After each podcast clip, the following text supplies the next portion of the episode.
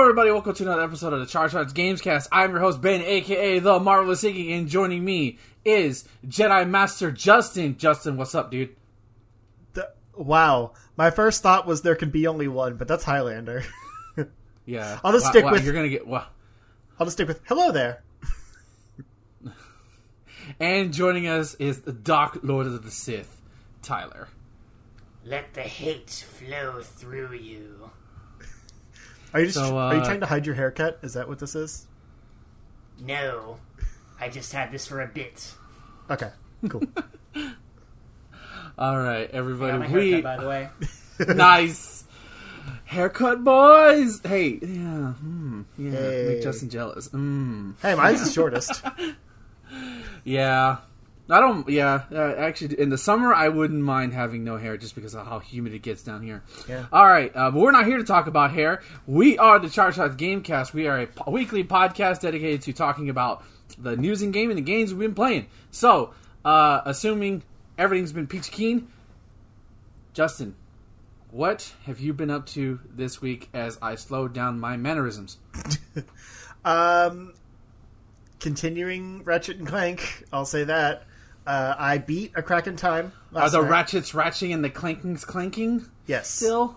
Yes. Okay. Um, Awesome. the, the weirdest thing about a crack in time was that like I genuinely thought like by the by how late into the game I was that Ratchet and Clank just never meet up. Like that you just do their sections separately, you know?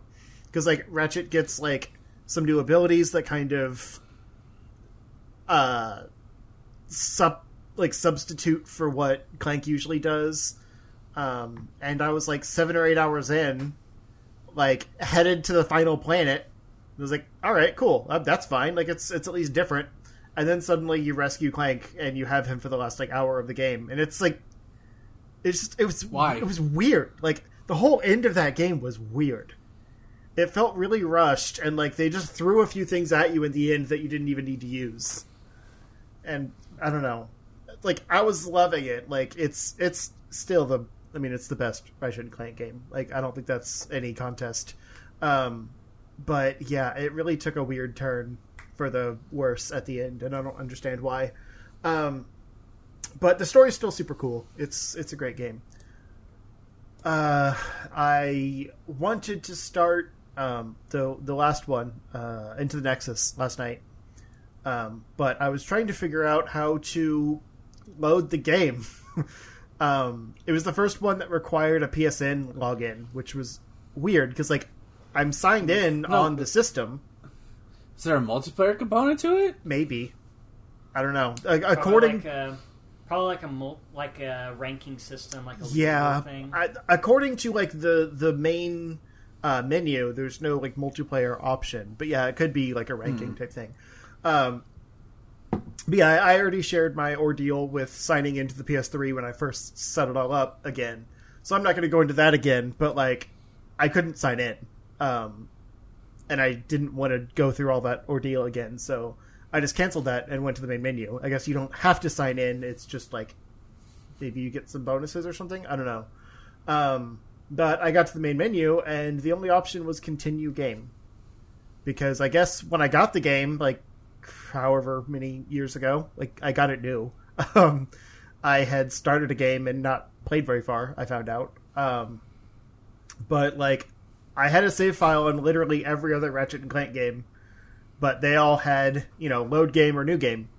Um, this one just said continue, so like I could not That's- start a new game. Uh, so I just basically Wow. quit out of it and like deleted my save data, like hard, you know, the the hard save data in the PS3 uh, save data menu, um, and didn't bother booting the game back up to see if that worked. But I will start that one next time. But I have a feeling it's going to be a bit of a um, a downgrade with just the technical issues I've already had. Um, it's also like it's kind of weird because the other ones on PS3 have all been labeled Ratchet and Clank Future, and like the story has like progressed, you know, through each title. This one is just straight up Ratchet and Clank into the Nexus. And when I loaded up my, you know, my continue game uh, just to see where I left off and figure out if I could like restart that way, a lot of the HUD and stuff looked like the old PS2 games.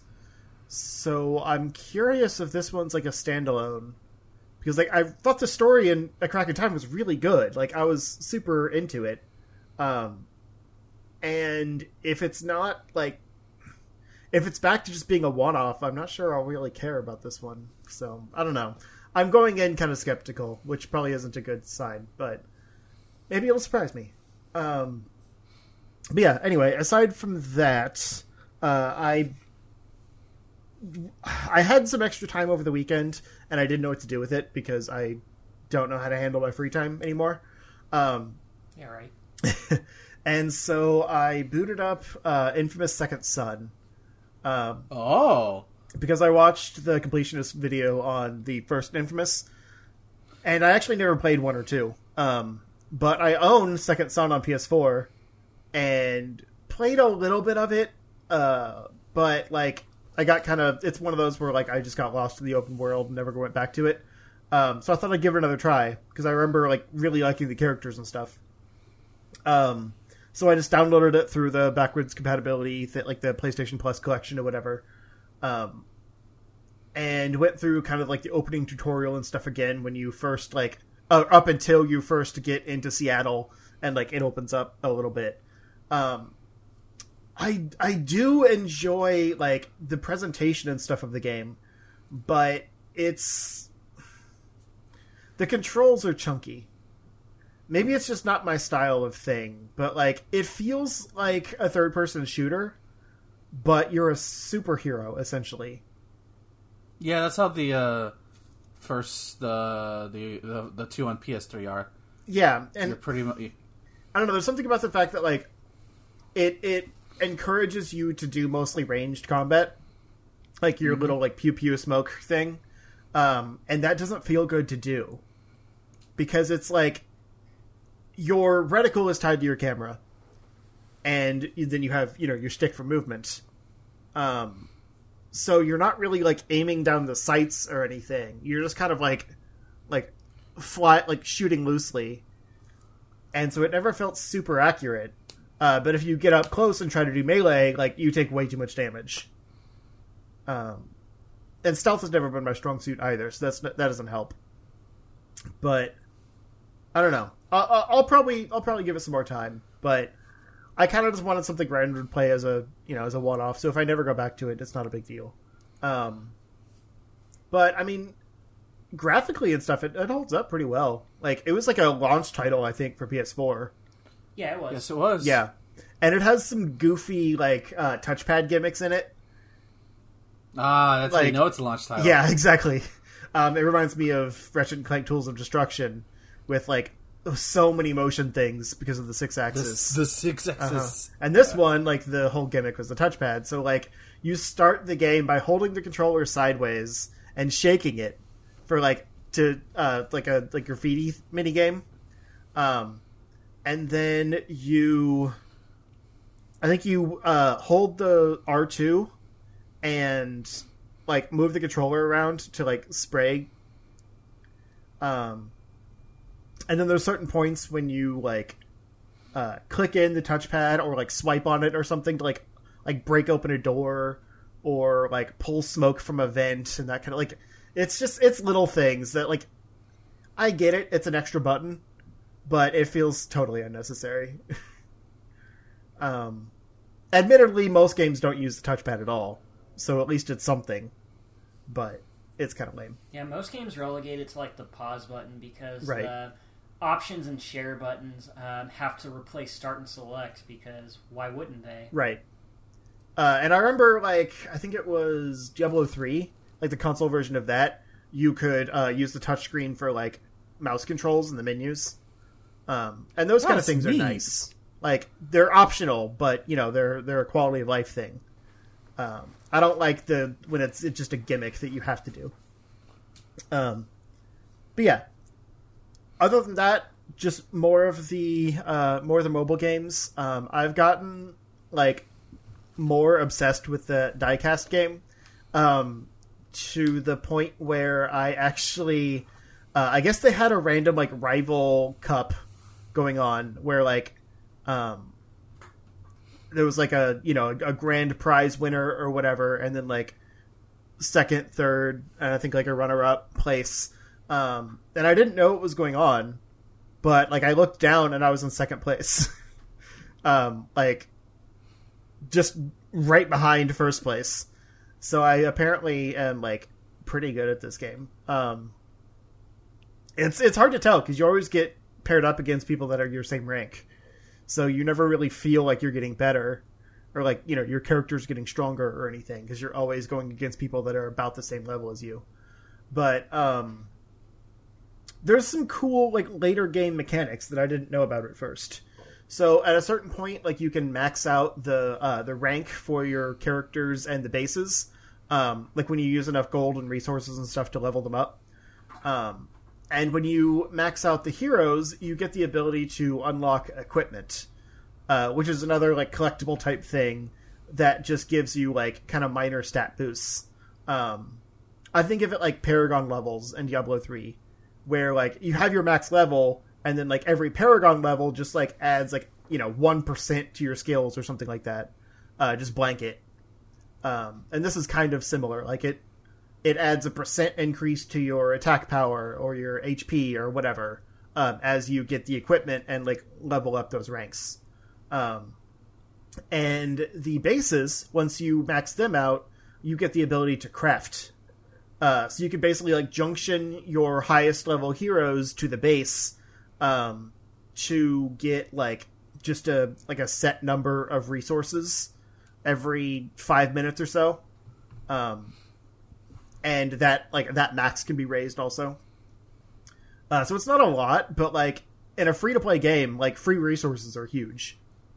Um, so I, I've kind of gotten to the point where like I play a little bit to get all of my treasure slots maxed out, um, and like you know clear out my crafting so I can continue that, and like close out any achievements and stuff I have, and then I move on to something else. Because like I'm kind of like I've hit a wall on it. Like I love playing it, but like I can only go so far.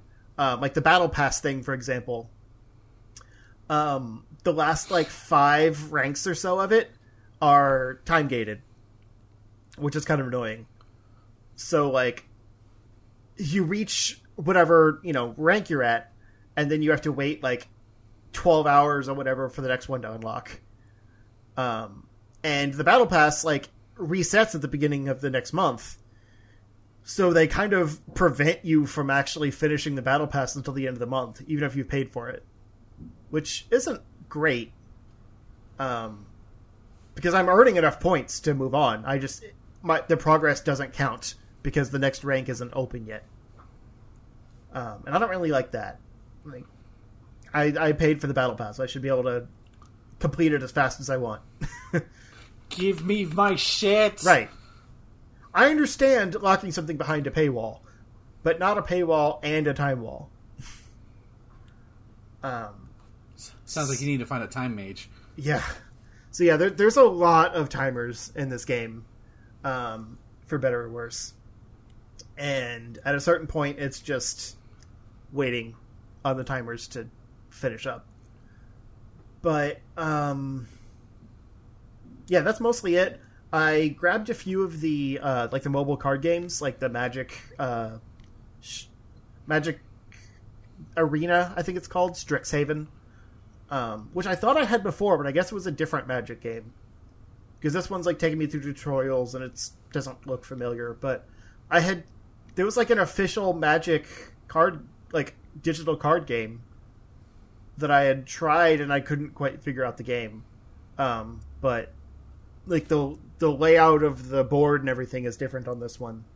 So I don't know if there's two or if like they updated it and it's drastically different. But It most likely is. yeah, and then I picked up uh, the Elder Scrolls Legends card game again because I really enjoyed that when I played it originally. I just kind of got stuck on the story missions because it was very like, um, like if you don't purchase card packs, you're screwed. So I'm trying to remind myself how to play that because I already did the tutorial stuff. So it's just kind of like it, it carried over my progress when I reinstalled it. So I have all of these cards and things, and I haven't played like in over a year. Um, but yeah, if you have either of those, any, anyone out there, if you have either of those and want to uh, walk me through some some battles, uh, I will fight you. But don't expect me to be good. Uh, just you know, help me learn. Fight me, I will lose. right. I didn't want to say it like that, but yeah, basically. All right. Anything is that is that it, buddy? I think so. All right, uh, Tyler. Besides new haircut, my guy, what have you been up to? Um, not a whole lot differently, honestly. Uh, I've gotten a bit of progress done with uh, Digimon Story Cyber Sleuth Hacker's Memory. God, that is a mouthful. um, the main, most of the main party members are all megas now. So Ben's Lilymon is now Rosemon, complete with uh, revealing assets, which uh, I'm I'm honestly shocked that uh, if they ever made the supporting characters megas in the original Digimon adventure, it wouldn't be classified as a kids show anymore. Mostly because Wow. of Rosemon. Got to send her to Thorny Jail. Nice. Gee, Jesus I'll have to remember fucking that. Christ! Come on, that was good. And speaking of uh, godliness, uh, Justin is also a mega. Uh, he went from Angemon last week all the way up to Seraphimon, which is pretty much the best party member on the entire team because his seven star strike attack not only hits every enemy uh, on the screen, but it also multi hits seven times. So, and couple that with his absurdly high intelligence stat, which is pretty much used for like magical attacks, and it's pretty much a one hit nuke. Nice. Yeah, Wow. Justin is definitely the strongest member on the team so far. We just Uh, fit God damn it. it. isn't physical. Er, um, seven is my favorite number, so that's that's cool. Yeah, Well, it's it all also works. the num the number of the Um, gods too. my- so. Yeah, totally fitting. Uh, especially considering that Seraphimon is one of the three gods of the digital world. But that's neither here or there. Nice. As I for, am uh, a my god. guy- yeah, as for as for my guy, he's still stuck as War Growlmon, mostly because of uh, the high ABI requirements for Gallantmon. That and I'm trying to get him to Megidramon, which is the big red lizard with no legs from Digimon Tamers. Uh, you remember that, Ben, right? Vague. when, uh, I have a when Leomon dies and he's forced to digivolve into Mega and turns into a big red monstrosity, that's what I'm trying to go for.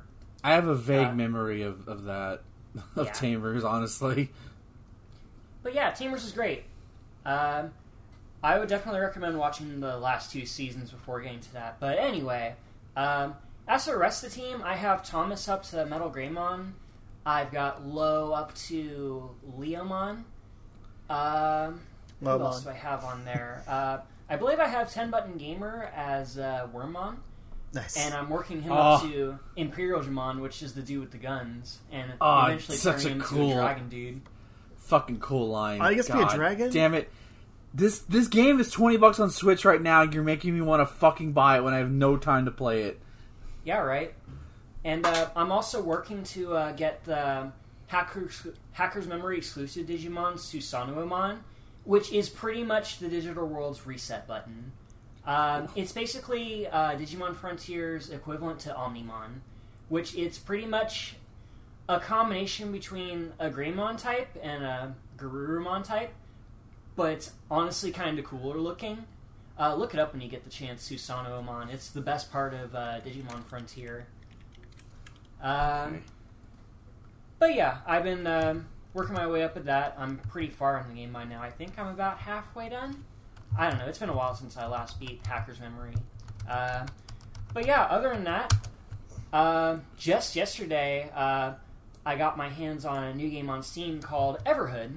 Uh, mostly because I was watching Calliope Mori stream it yesterday, and it looked pretty sick. So I want, I felt like giving it a shot after giving her a super chat, of course. But that's neither here or there.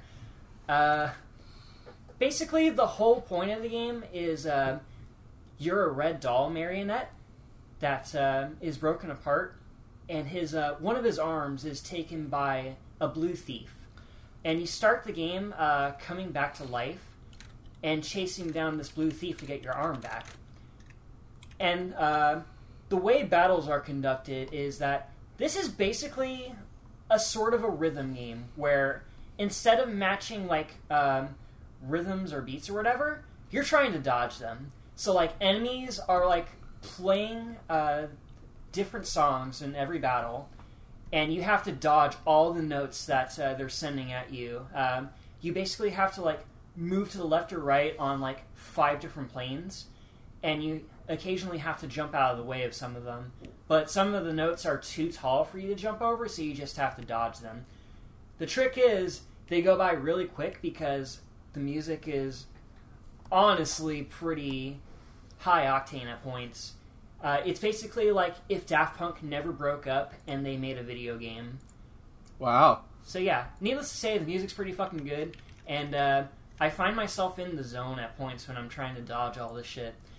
It's honestly kind of fun. Uh, I got up to the point where uh, I caught Callie's stream, uh, which is pretty much uh, when gnomes attack you and uh, the entire thing becomes trippy as all hell. Like, there's a point where like the entire screen flips over and you have to dodge accordingly upside down. Oh And there- wow. and it and it turns into pure trip town. Like uh, all the visuals turn into like a '70s music video. Like it is trippy as hell. And funny enough, that's exactly where I caught her stream, uh, and I was like, "What the hell is this? This looks awesome. The music's really good too." Like, I am tempted to buy the soundtrack for this because that's also available on there. Uh, I definitely recommend it. It's it's got a lot of variety. The soundtrack to Everhood. So, Yeah, this looks really cool. Like I love the art style. oh yeah, uh, it's kind it kind of reminds me of Undertale a bit. You know, if instead of like a Earthbound esque RPG, it's kind of like an anti rhythm game. Like the concept behind it's really cool. And later down the line, apparently there's like a boss fight that like flips the whole battle system on its head, and uh, you have to fight a battle outside of the battle system. Like you're just moving the overworld, just dodging all this shit. Why is the main character Gino? Yeah, I was gonna say uh, he kind of looks like Gino from Super Mario RPG. Yeah, but red. yeah. I'll Uh, have to check this out. but yeah, I love rhythm games. yeah, it's pretty sweet. Uh, I'm really glad I invested time in that. But uh, other than that, I haven't really been playing a lot, honestly. So I guess that'll do for me. All right. Uh, okay. Thank you, Tyler, for that. So I've I've pretty much am I- as okay. I hate to say this, but I'm putting Bravely Default on the shelf because I tried to pick it up again, and then I was like, okay, I'm feeling, it, I'm feeling it, and I went to a boss fight. I'm like, hey, it didn't have me do much. It just had me pretty much go into the city, do a side quest, like find this thing, and next thing you know, I'm finding the boss. Boss wipes me out in, in like one turn. I'm like, all right, fuck this. Uh, it's just like you like. I hate when games tell me you have the option to go to three different places. That me tells me every uh, everything should be leveled accordingly. So why the fuck am I getting knocked the fuck out? And I fight everything.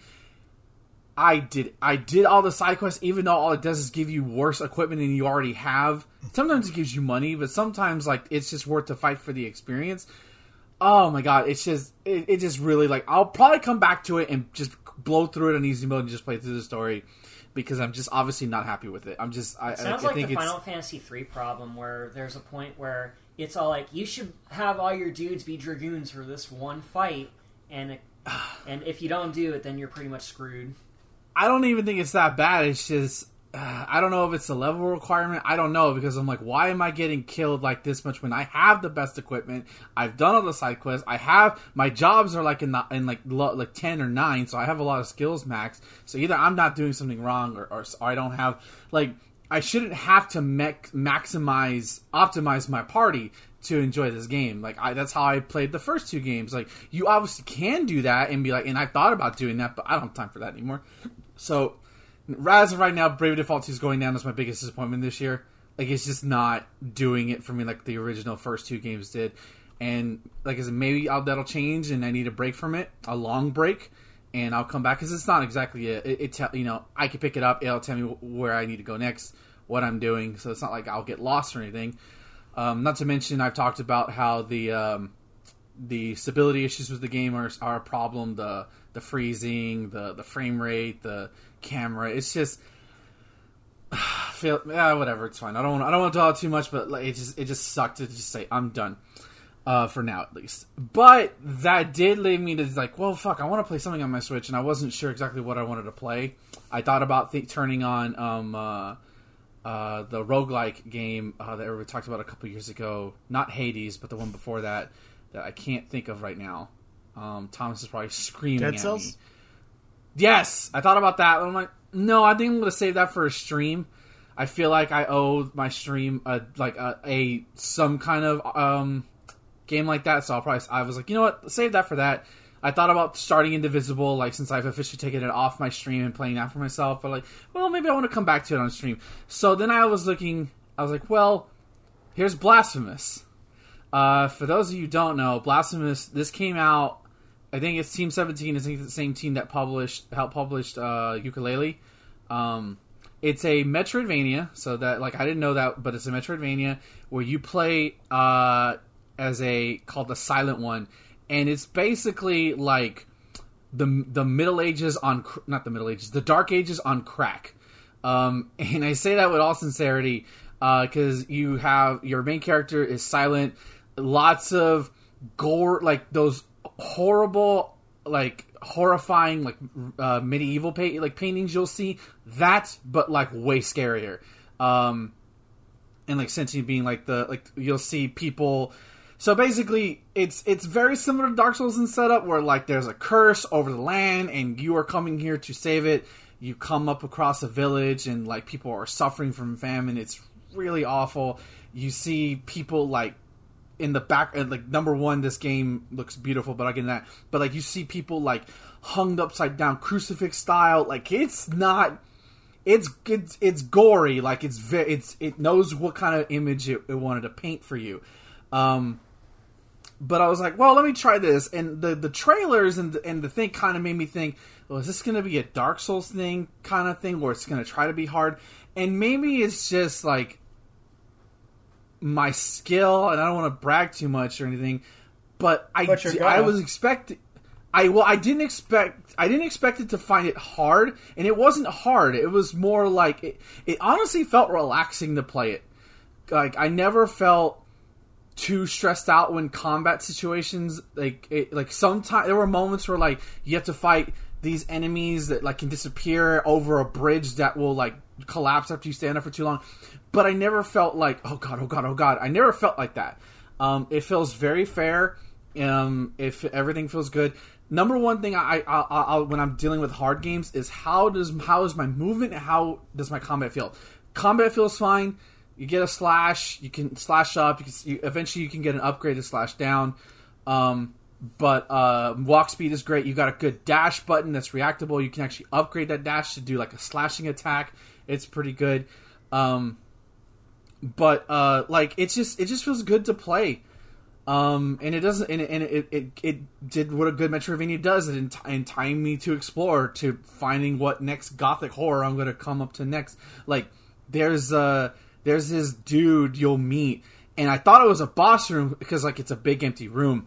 Uh, in boss fights, I've only done two boss fights, but so far boss fights feel feel pretty fair. Like you can tell, you can, you'll see a pattern, and there's a pattern. Go for it. It's up to your skill to do it. And uh, like one. Like, grant it's early. I'm so early in the game, but I want. I hope this continues onward. Um, but like, there's this dude you meet who like helps you get an upgrade, and he's like nailed. His feet are nailed to a board, so he's constantly like kneeling. Um, and like he has a face growing out of his stomach, like because it's like it's like a elder visage thing. It's weird. The whole story is kind of like recall. yeah, the the story isn't like um abstract or anything. It pretty much tells you what it is, but it's kind of hard to explain. You kind of have to play it to understand it, and you kind of have to pay attention to the, to the details to understand like the big picture. But basically, what you're doing is you're trying to visit. I think three of these visages who are, and you have to enter this ethereal plane. It's a whole thing. And to like free the land of free, I think free the land of the curse, but I don't really care about it. I just think the exploration is neat, the, the and the combat is neat. You have um, the upgrade system's pretty cool. You have a rosary uh, bead uh, that you carry around that you basically as you travel throughout the world, you can get rosary n- knots, and you can go visit this one person uh, who can basically who's like a ghost, spirit ghost thing, a ghost basically that will basically add those knots to your rosary, so you can have more buffs to you. You have relics that'll like you can add on or off. It, it's it adds a lot of stuff to change your gameplay. I think um, you just got to find that stuff. Um, God, but talk about horrific imagery. Like, in, I kept thinking, well, how the fuck am I going to expand my health? So, the and it's like happens early on. I think when, after you beat the first boss fight, there's this tall, half naked woman, and this is why I'm glad I didn't I, I didn't stream it on Twitch on on Twitch because she's literally like half like naked. You don't see you know anything down there, but you see her boobs. But like she's impaled through with swords and she it's like a curse that she has or something and it's just like oh what the fuck there's a lot of that me playing the games like what the fuck kind of imagery when i see and especially especially when it comes to the enemies. And also this game is very fucking violent. It's it's like very gory for a sprite based game or uh god like the way some of the enemies kill you the way you kill the enemies. Uh sometimes and i don't know what triggers it when you're fighting enemies uh, occasionally, like like I think if you beat them enough or beat them a certain way, um, X uh, you can press X to, to to basically do like a God of War style finish. One like some of them like carry like a big ass tombstone, like not tombstone, but something on them on their back. You can shove that down on them. One of them you can like basically pull their neck off, and you can hear the neck bones like being ripped up. Like oh god um, it's and especially when like and some of them is like you hack them to death, like you slice their head off a certain way, and you can hear the way the sound design is amazing because you can hear the sword go here, and it's just like oh god, the but it's viscera. also really cool. Yeah, it's it's very visceral, and because of that, I'm going to stop talking about it because that's going to be my next video. I'm going to talk about this game because I want to talk about like how how it's like simultaneously horrifying yet calming to play at the same time. It's weird, but I need to talk about this game more, so I'm going to play it more, do a video on it for next. So that's my next video. There you go. You just um, said that you were glad you didn't have it on Twitch though because of the naughty bits. Oh, I don't have to. Here's the thing about YouTube: I don't have to show that part. I can edit that part out. Versus on Twitch, yeah, I don't. It's it's work. I know it could. To, or if you have to have those parts, then you can just edit my face over the naughty bits. yeah, that car that requires effort, but it requires effort, and maybe I could do that, but I'd rather not because I'd rather the focus be on my words. But that's a, that's another thing altogether. Um, but yeah, Blasphemous is gonna be my next video because I, I, need to talk about this game. I, I really do. It's it's really striking a chord with me um, especially having dumped Bravely Default hard like I did. So I'm glad I'm playing it. I'm still in the middle of it. I, I officially found my way to the icy cavern area, which is really cool and it has cool wind yeah. physics. and like again, just go look at the backgrounds for this game. As horrifying as the imagery that they put in front of you, it's beautiful. Like from its backgrounds, there's there's really nice backgrounds of like the vistas and how horrifying they are like it really, ca- it really captures its mortesque beauty. If, if I'm going to sum it up in two words, I don't know if that's a word. Mortesque. Um, mort- I don't know. I, I don't just think it's a word, but I kind of like it. Yeah, mortesque beauty. It there sounds like it. It sounds like it could be professional. I gotta remember that to put that as the title of my YouTube video. Uh, either way, I don't want to talk about it anymore because I want to save my thoughts for when uh, that video comes out, hopefully in June, uh, late June, early July. So uh, look for that next. Uh, other game I started, uh, surprisingly, and I didn't know this happened, but uh, during the second day of my recovery from the COVID vaccine shot, which, by the way, fully vaccinated, woohoo! Um, so uh, I was like, I'm okay, I'm feeling kind of better, and at that time, and, and, so like I hadn't started. I uh, uh, I was like, well, what do I want to play? I usually try like to browse the eShop, not necessarily to buy anything, but just to look for stuff to add to my wish list so I don't fucking lose it later on, like, well, that seems interesting, and we'll add in. We'll, you know, if it becomes cheap enough, or if I'm bored enough, I'll buy it. Um, and then I saw that Fighting EX Layer Another Dash is officially on Switch. Now, you may ask yourself, Ben, didn't Fighting EX Layer come out a couple years ago? Yes, it did. Uh, this is a new, this is technically a new game. So when Fighting EX Layer came out, like I think on PS4 and PC, uh, it was pretty much Fighting EX Layer. If you never played it, uh, the original games on the PlayStation One, PlayStation Two, it was basically it was called Street Fighter EX. Uh, and the big thing about that game that people remember is that you can basically super combo into super combo into super combo. It's nuts. Uh, and so they brought it back a couple years ago. So I think earlier this year they had announced it at the uh, FGC develop the the fighting game developers Yeah, roundtable that they had um, that this was coming ex- for now at least to Switch. I don't know what they said about other consoles yet. Um, and it's so the big thing about uh, Fighting EX Layer when it first came out, the new one is that it had a thing called the Gougi system, which is basically a loadout. So like a loadout. So like I can't remember the specifics, but basically higher damage, better run speed, stuff like that. You know, it would basically change the way the game played, and not everybody liked that just because it changed too much of it, or some things were just too overpowered.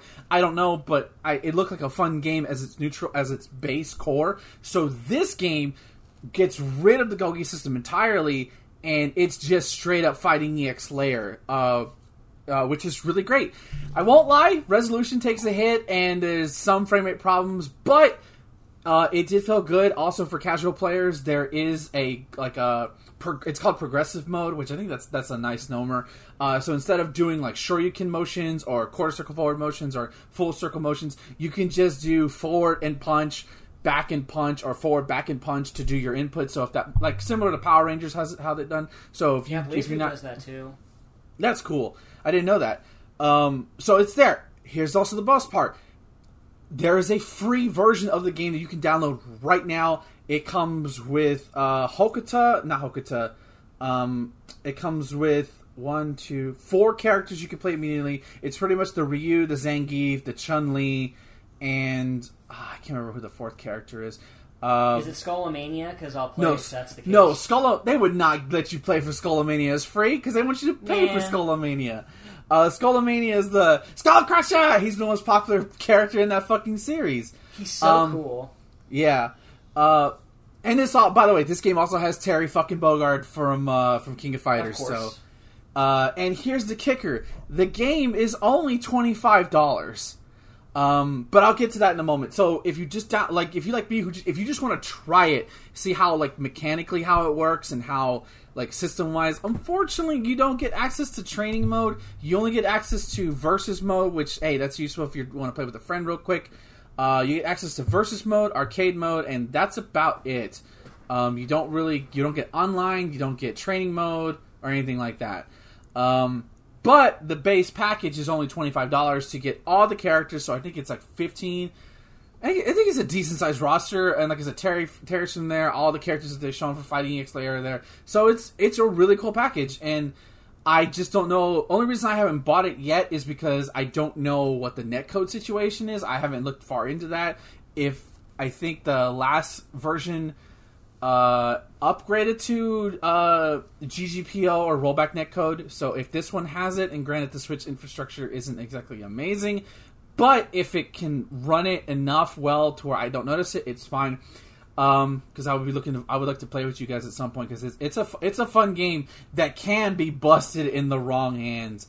Yep. Um, so yeah, go check that out. It's again, it's Fighting EX Layer, another dash. It's you know free to down, free to start, as Nintendo likes to say. Um, So it's not a Street Fighter that- game. it okay. Um, no, but The it- deal it- was that um, it was uh, Rika characters uh, and uh, Street Fighter characters for the Street Fighter EX games, and that's Yeah. where uh, those characters first came on. yeah, This new game um is basically just those Arika characters uh, that has a, a fine tweaked engine of uh, those games. Yeah. So, it, but if you've played Street Fighter, it pretty much, like in terms of its core mechanics, like how movement works, how stuff like that works, it pretty much plays a lot like an early '90s, mid '90s Capcom fighting game. Since Arika was made, uh, like a, a lot of ex Street Fighter 2 devs made up Arika. Um, I think the I could be wrong, but I think the original one of the original developers for Street Fighter Two currently works at Arika and worked on this game. So, and that you can definitely feel it, and that's a good thing because Street Fighter Two Turbo is still one of the one of the best games to play still, uh, just to pick up and start. Um, it's just that unlike Street Fighter Two, so say for example, say for example, I could do crouching medium kick and then double for dou- uh, do a super. I can then, as long as I have bar, I can do super into super into super, and it gets it's It just ridiculous. turns into Killer Instinct. Pretty much, yeah. Um, uh, and like there's other movement stuff like that. It has command normal stuff like that. But it, it so far it felt very fun. Um, I, I I just I need to know more about the online situation uh, before I, I progress. I before I purchase it because I don't want to. It's kind of bare. I mean, it's not bare bones. I mean, you get a full arcade mode, you get a full roster, and if you got a friend to play with, it's perfectly fine. But and it's at twenty five dollars. It's not that bad of a deal, honestly, considering Not at all. fucking Street Fighter Five launched for sixty, and look what I got. Uh, Yeah, right. everybody got at that time. So uh, it's just again, it's gonna if you played the PC version, it's definitely gonna not look nearly as good, but it's expected to be with Switch. Um, the other and finally, I think I'm gonna round it off with um, I started up Shadow of the Tomb Raider. I'm finally here, the third game of the series, and holy crap! Like I, I guess this is what happens. Like you just miss an entire console generation because you just don't see like all the graphics. So like the game right up front gives you the option between resolution or frame rate. I have a nice TV. I've had it for ten years. Works great. Looks still looks great. 1080p. Awesome TV. I love my TV.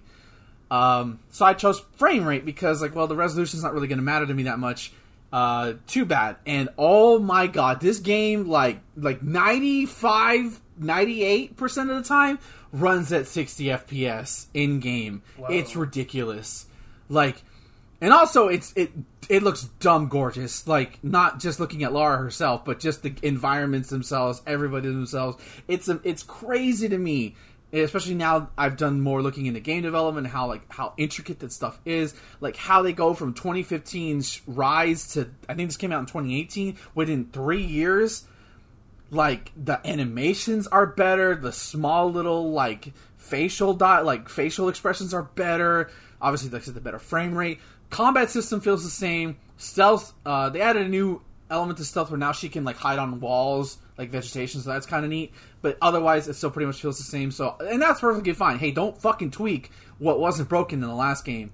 Um I haven't really started it, but I do love the one thing that's kind of making me interested about this game is I kind of like it's pushing this narrative that Lara is basically becoming her father. This basically obsessed with stopping Trinity and and finding out this next mystery, and it's really fuck. I don't I don't know if this is to happen, but basically the first mission is in Mexico, which is really cool. Um, I didn't I don't know anything about this game. I saw like a gameplay demo of it when it was coming out, but I story wise I have no idea. So as much as I'm surprised, this game takes place in South America, like Central South America, which is like really cool. Um, you know, it opens up. I I I think on Dia de los Muertos just because everyone's wearing skeleton masks, Yeah. and everyone's going to vigils. So uh, like Yeah, wow, I wanted to tell never- you about I- that Day of the Dead opening, but then I decided not to spoil it for you because it's so visually Yeah. cool. Yeah, it's it's such and like just look at any photos in like of Mexico on Dia de los Muertos. It's it's it's a stri- striking imagery. And it was really cool to see that. I don't I can't recall too many games to use um, at least in a good way uh, Dia de los Muertos. So, but Grim Fandango. so I'm for, that was that's true, but that was like years ago. Um, I, I should say recently. That's also a bad Um, example. I was joking. Yeah, I well, I I don't I can't attest to that since I've never played it. I own it, but I never played it. Um, but uh, so basically, like Lara is pretty much still setting off that problem that like she needs to carry the world on her shoulder, and she, she it's a race to to stop Trinity from getting this relic, and it's this knife, and she sees this mural that if the knife is removed and not put into a specific place, basically apo- the apocalypse is going to happen, and as soon as she does it, she removes the the this knife from this pedestal.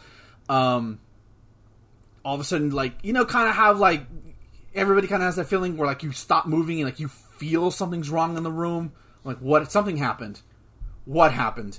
Like nobody has to say anything, and tremors start happening. All of a sudden, this poor town in Mexico just gets biblically flooded. It was ridiculous. Um, and that's the only time the frame rate I noticed like dip when like there's a point where the water comes into the town and the frame rate just dropped to like 15 FPS. I'm like, okay, fair. You can't. You're not going to be perfect on even on this machine. I'm not going to be pissed about that.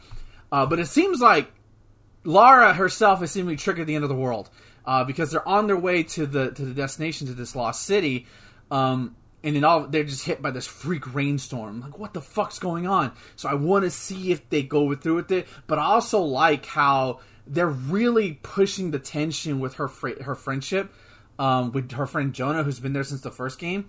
Um, they kind of pushed it a little bit in the second one, where like he rush he runs off without her and he kind of disappears. But here, there's a great scene where they're like in the awe, the devastation. They're like, what? Like, kind of have that shock. Like, what the fuck do we? What's did I do? Like Lara's kind of like, did I do this? Is it my fault? Kind of have that kind of self pity moment.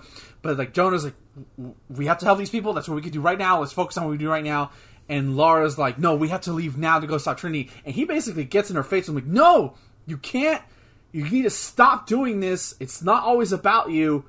We have to help these people. And like you could tell Lara wants to say something, but she's like, mm, okay, fine. Like reluctantly says it. Um, and I, I like that. God, I, I feel like people just.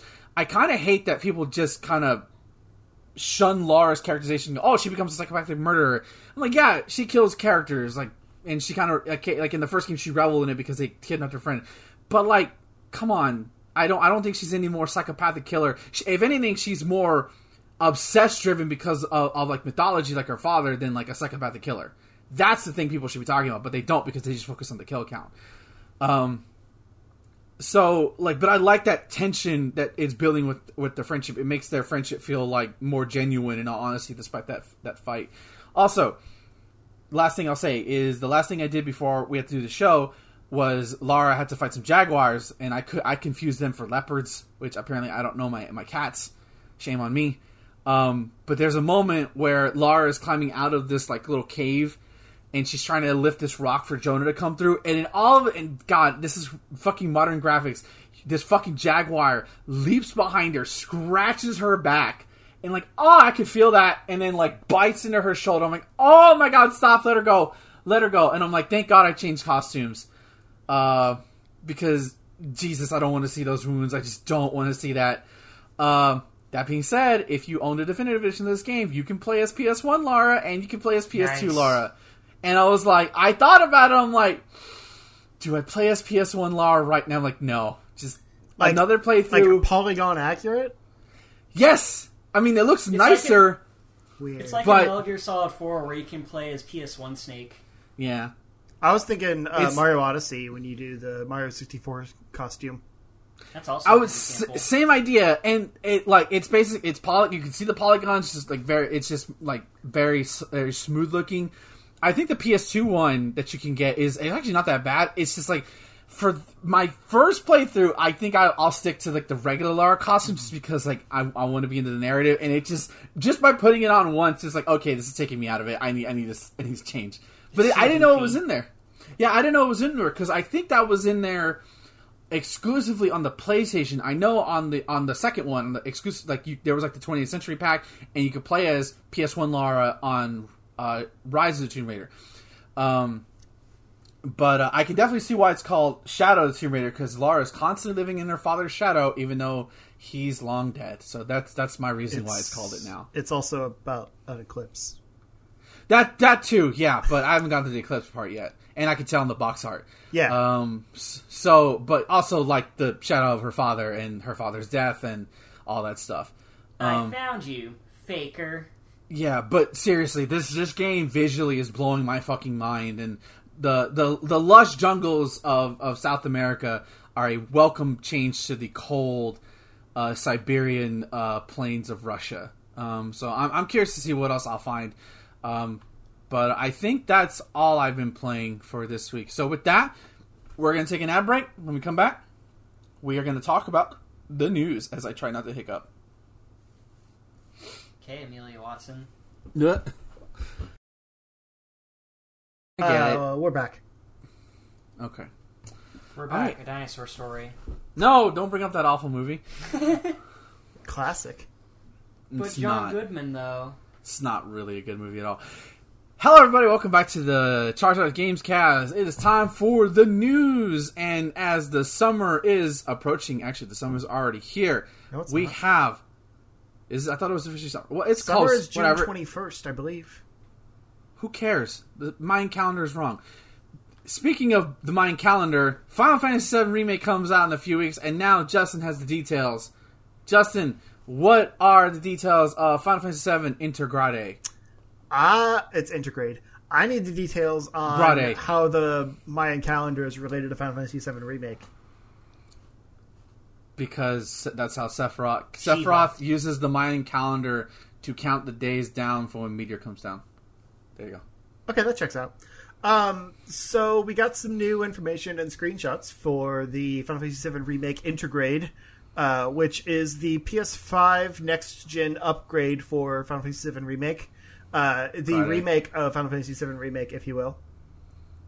And it also includes the new uh, Yuffie chapter, which is called something I don't remember. Um, but yeah, we get some information on uh, the- Intermission episode intermission. That's all it. It's that's all it is. Yeah, sure. Um, on characters Nero and Scarlet, which I mean, Scarlet was in remake. I don't know if that they need to mention that. Um, as well as the new synergized attacks with Yuffie and her companion, Co, some, something. Summon. Um, Sonon. Yeah, the Fort Condor minigame and the additional summon Rama Ramu. How do you how do you guys Yeah, say Ramu. that? Uh, I always I say said Ramu. Ramu. Yeah, Ramu. Yeah, I always say Ramu, but I, I think the actual, uh, the ac- actual pronunciation is Rama. I don't know. Oh, Rama Mama. Yeah, Sonon. Yeah, but that's we right. don't- Okay. Ma, ma, ma, We don't care about official pronunciation. We're American. That's true. Cait Sith. All right. So, amidst the confusion of Mako Reactor 5's destruction, Wutai makes its move on the city of Midgar. Uh, this is the description for episode intermission. Yuffie and her partner Sonon, two elite ninja operatives for the Wutaian government, have been assigned a dangerous mission to steal the Shinra Electric Power Company's most powerful materia. Like you do. Uh, together with Avalanche HQ's support, they cross behind enemy lines to reclaim their homeland's former glory and exact revenge long in the making. Unbeknownst to Yuffie, however, the wheel of fate is turning and unforeseen consequences why? await. Sorry. Damn it. Um, so yeah, this introduces uh, technically new character Nero. Uh, I believe he is tangentially related to uh, Crisis Core or Dirge of Cerberus. He looks like one of those dudes, yeah. Yeah. um, Nero is a member of an elite unit with Deepground known as the Tsviets. I guess. Tsviets. As a result of the experiment that brought him into the world, he has the power to control darkness. Dubbed Nero the Sable, not Nero the Hero, by some. He lives up to that title by engulfing whatever he pleases into a vast abyss. so he's basically Ansem from Kingdom Hearts. Gotcha. He is my depression.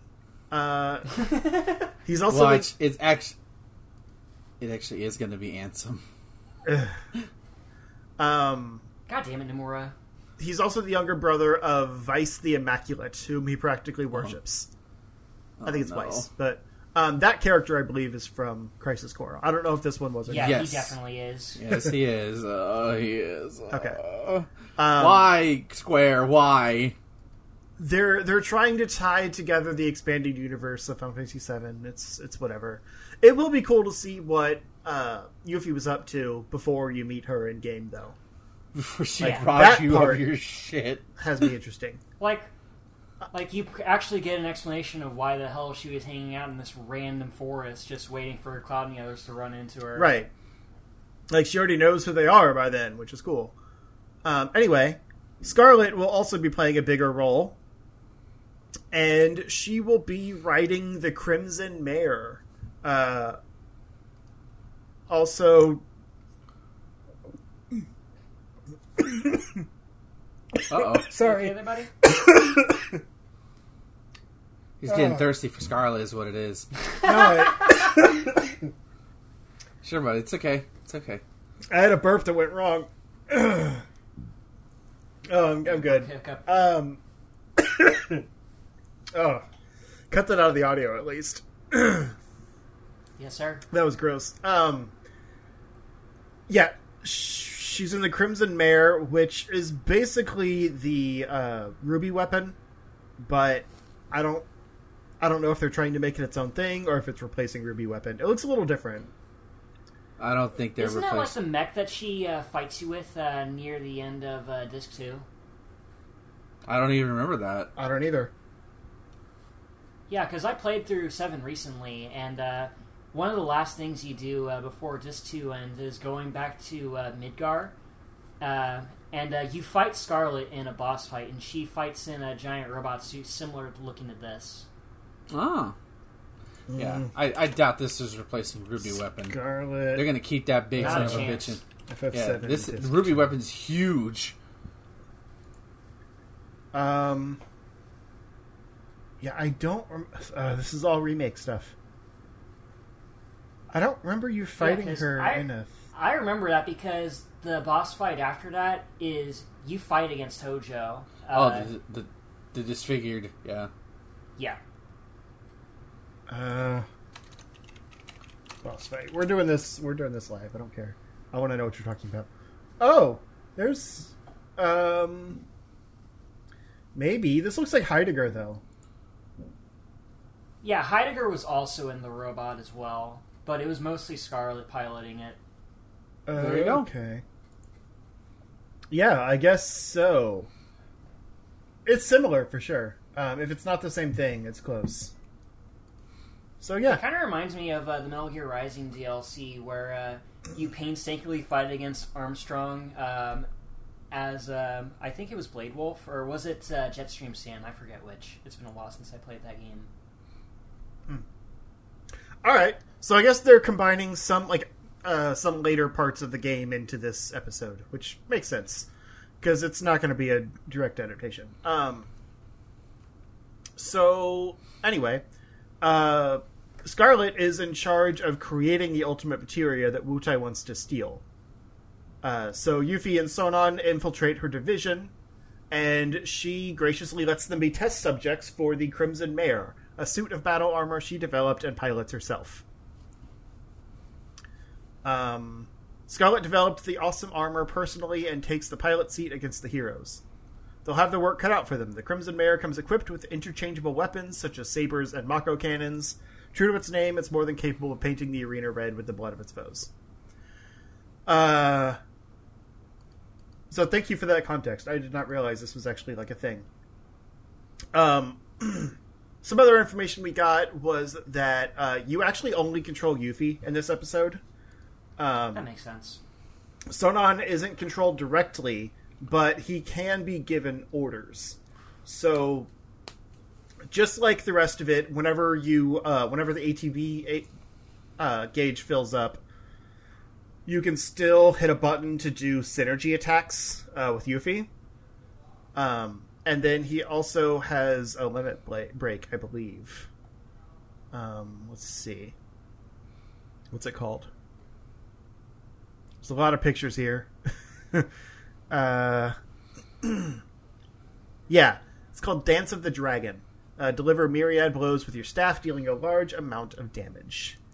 Uh, so he's he's a passive participant, but like he's still fighting alongside you, and you have limited control over him. Um, I kind of like that though because I didn't really enjoy switching between characters in the base game. Um, I did it when I had to. But that was about it. I thought it was fine. All the characters are pretty unique with each other, and they're all pretty fun for experimentation's sake. But that's just me, though. Yeah, but like I didn't like that you had to switch to Barrett for flying wep- enemies, for example, and like those kinds of things where like you don't notice they're not doing any damage until you switch to the right character would get kind of annoying. Um, Maybe it's something that they'll fix here. Maybe, yeah. But uh, Yuffie's limit breaks called Bloodbath, uh, which is kind of similar. It's a flurry of blows that deals a large amount of damage. So they seem pretty basic. There's nothing like terribly complicated about these new limit breaks. Um, these characters in general seem a little bit uh, simpler, I guess. but Yeah. probably the coolest thing that came out was the information about the Fort Condor minigame.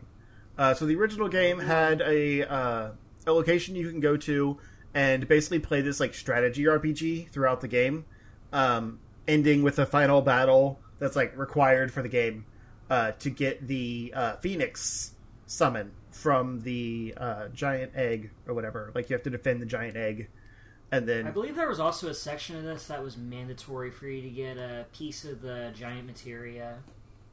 yeah, that's the Phoenix part. Oh, okay. Yeah. Gotcha. Um, I just forgot it was called the Giant Materia. But yeah, there's a bunch of optional ones you can do too, uh, but that's the one that you have to do. So it seems like maybe they're not going to have that location in this version. Um, and they're just kind of adding this mini game in as a as a thing you can do. But it's still pretty cool. So let's see. Uh, you select a board, uh, which determines the number of ATB charges and materia available to you to use along with the units you wish to deploy.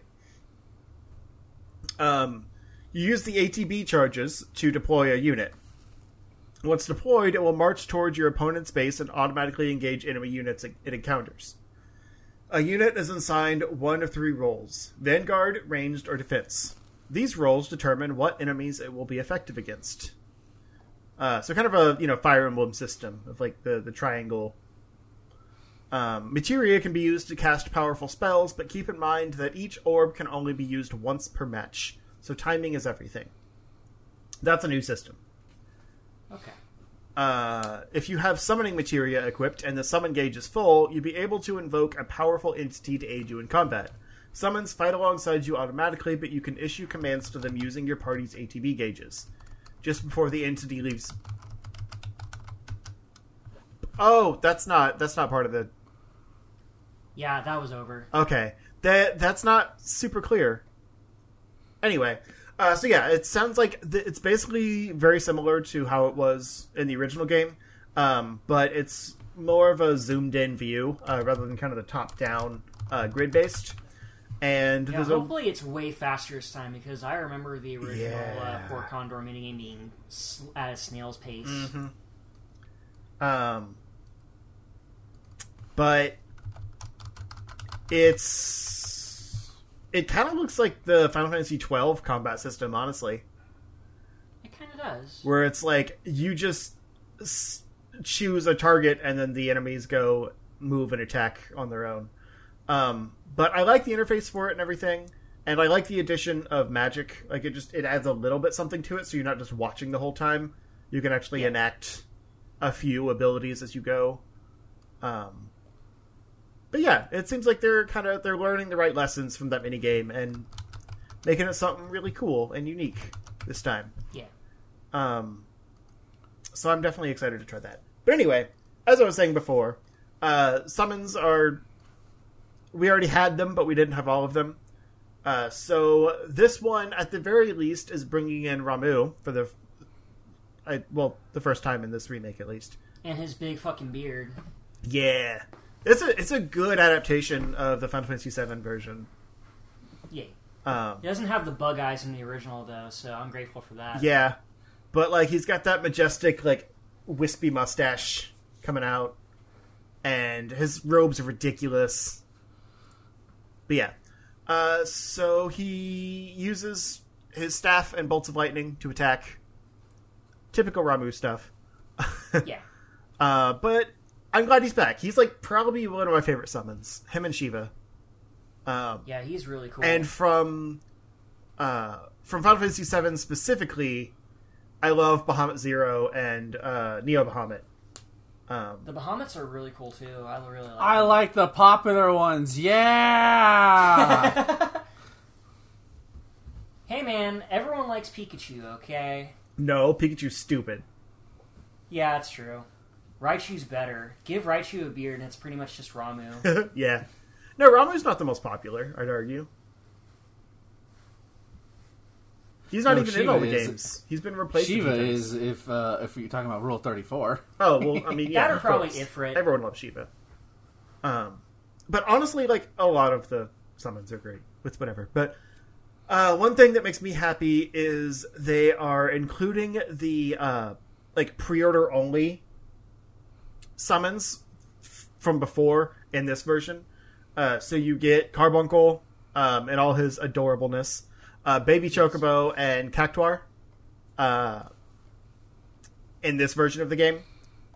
And the accessories that were also locked away behind pre-order bonuses. Because the problem was like you could only get them from like different pre-orders. So i don't think you could ever get all three of them unless you spent like over a hundred dollars or something on a premium edition That Yeah, and they eventually put them on the PS Store later on. yeah, but they cost like individually. Yeah. So I never got those. So it'll be interesting to replay the game with some new summons. Um, I think that'll be cool. But Yeah. yeah, and then there's a, a bunch of like armor and accessories and stuff that are also in this version. So it's going to be real cool. And it comes out on June 10th um, for PS5. Again, PS4 owners get the upgrade for free, but the uh, the Yuffie episode is still separate. I think it's like 20 bucks or something like that. Maybe That's 30. fine. I don't mind that. No. Um, it is going to be a bit tough though because like this and Ratchet and Clank come out like a day apart. Um, so I mean, at least this is free, but it's still going to be the time commitment. Yeah, it's true. yeah, I'm very excited. Same. Ugh. Xbox announcement when Square? Come on, guys, seriously. Whenever they Jesus. feel like it. Ugh, it's been a fucking year. Let's go. All right, uh, I think that's it, right, for that one. Yep. All right, so going from uh, Final Fantasy's weird ass terminology to another whole ass term of weird terminology, and that is the fighting game community. Uh, this is coming from Dot Esports, courtesy of our friend Kale Michael. Uh, X, X Justified, the only person we've interviewed who uh, has been verified, Mr. Verified Esports. Uh, so, if you've ever heard me talk on this show, you might have heard me throw out some weird ass phrases like footsies, neutral, hard knockdown, all that weird shit. And you might go, what the fuck is he talking about? That's stop saying such stupid things. Well, that is basically terms in the fighting community referring to certain situations. Neutral, footsies, you know, stuff like that. Mexican. And it's kind of Mexican uppercut, uh, which I didn't know was a thing until recently, but I was a sheltered child.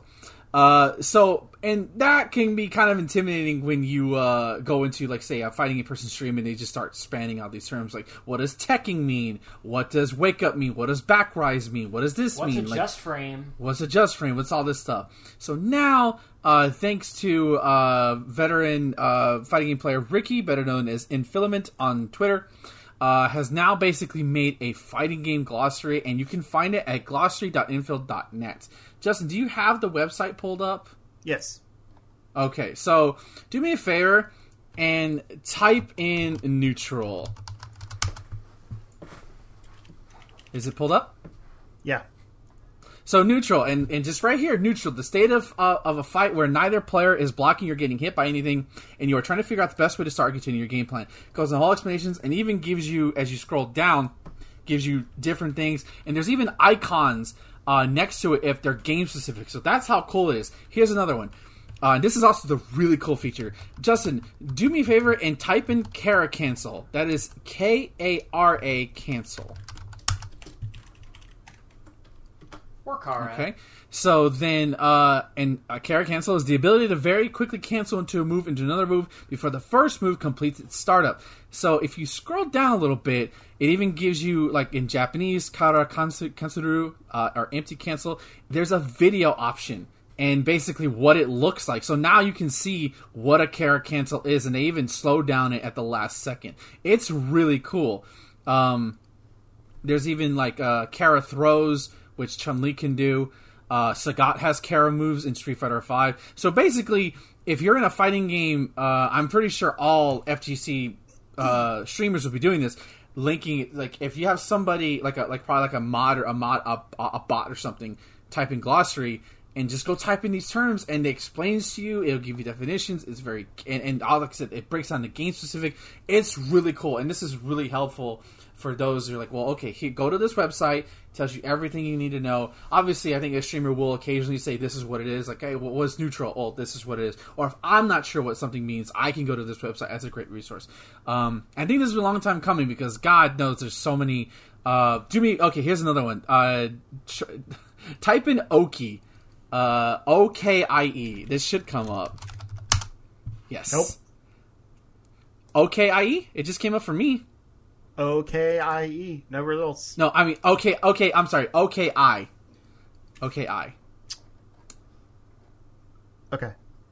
So okay, and that's and and so like you can just type in Oki because sometimes players will shorten it to Oki, ok, uh, from Okizeme and just call it Oki, and it brings it right up there. The mind, and that is basically the minds and mix up that occur around attacking and blocking when someone is rising from a knockdown. So pretty much, uh, Oki is when I knock Justin's ass on the ground and I basically press a specific button to not let him continue to battle. That's pretty much what Oki is. So or Okizeme or stuff like that. So there you go. I, I just wanted to put this in there because I think this is such a cool little piece of information.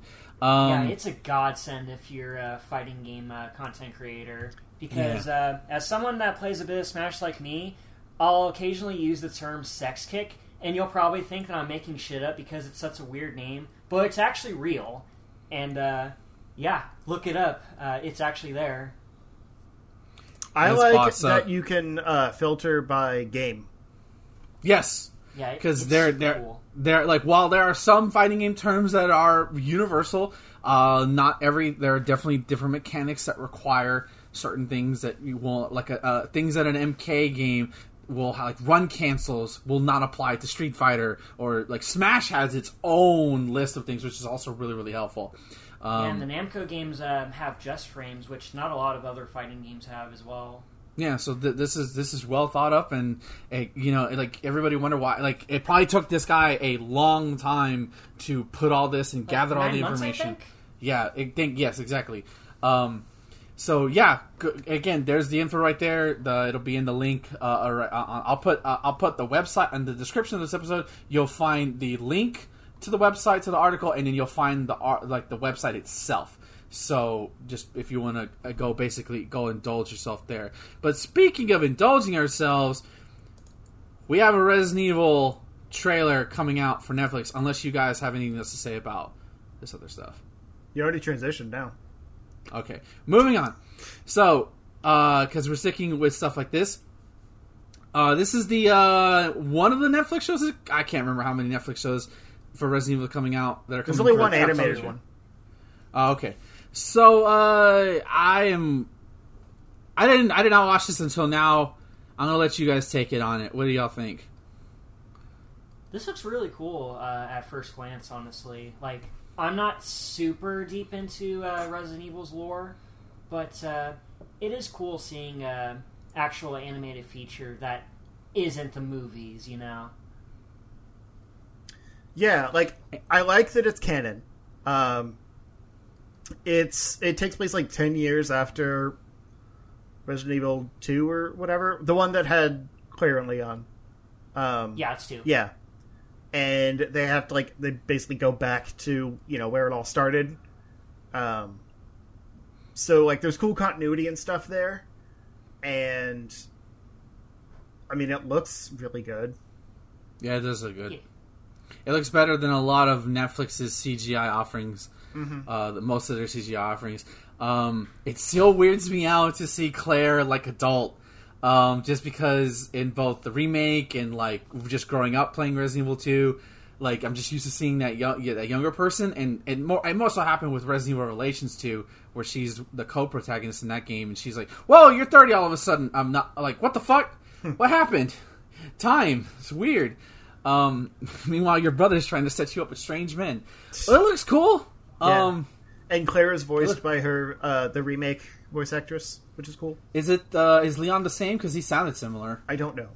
I just saw Claire's it voice sounded- actress. Okay. I think it was Nick Apostosis again, Okay. or what, whatever his last name is. I'm sorry if I'm butchering it. Well, it looks good, and again, this is it says it's a series. So this isn't a movie, so Right. um, voice acting sounds great. Um, you know, hey, bring the scares, bring the cheesiness, bring the over the insane top villains. Uh, is that Ada Wong? I, don't, I can't tell. Yeah, the that no, Ada. it's a Yeah. new character. Um, Oh, it is? Okay.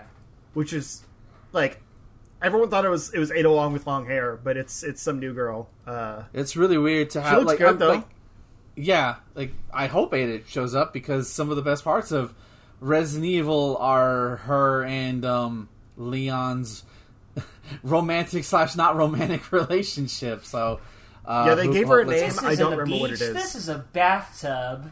Oh yeah, Leon, you you fucking idiot. Whatever. Um. So let's hope for let's hope for Ada Wong showing up.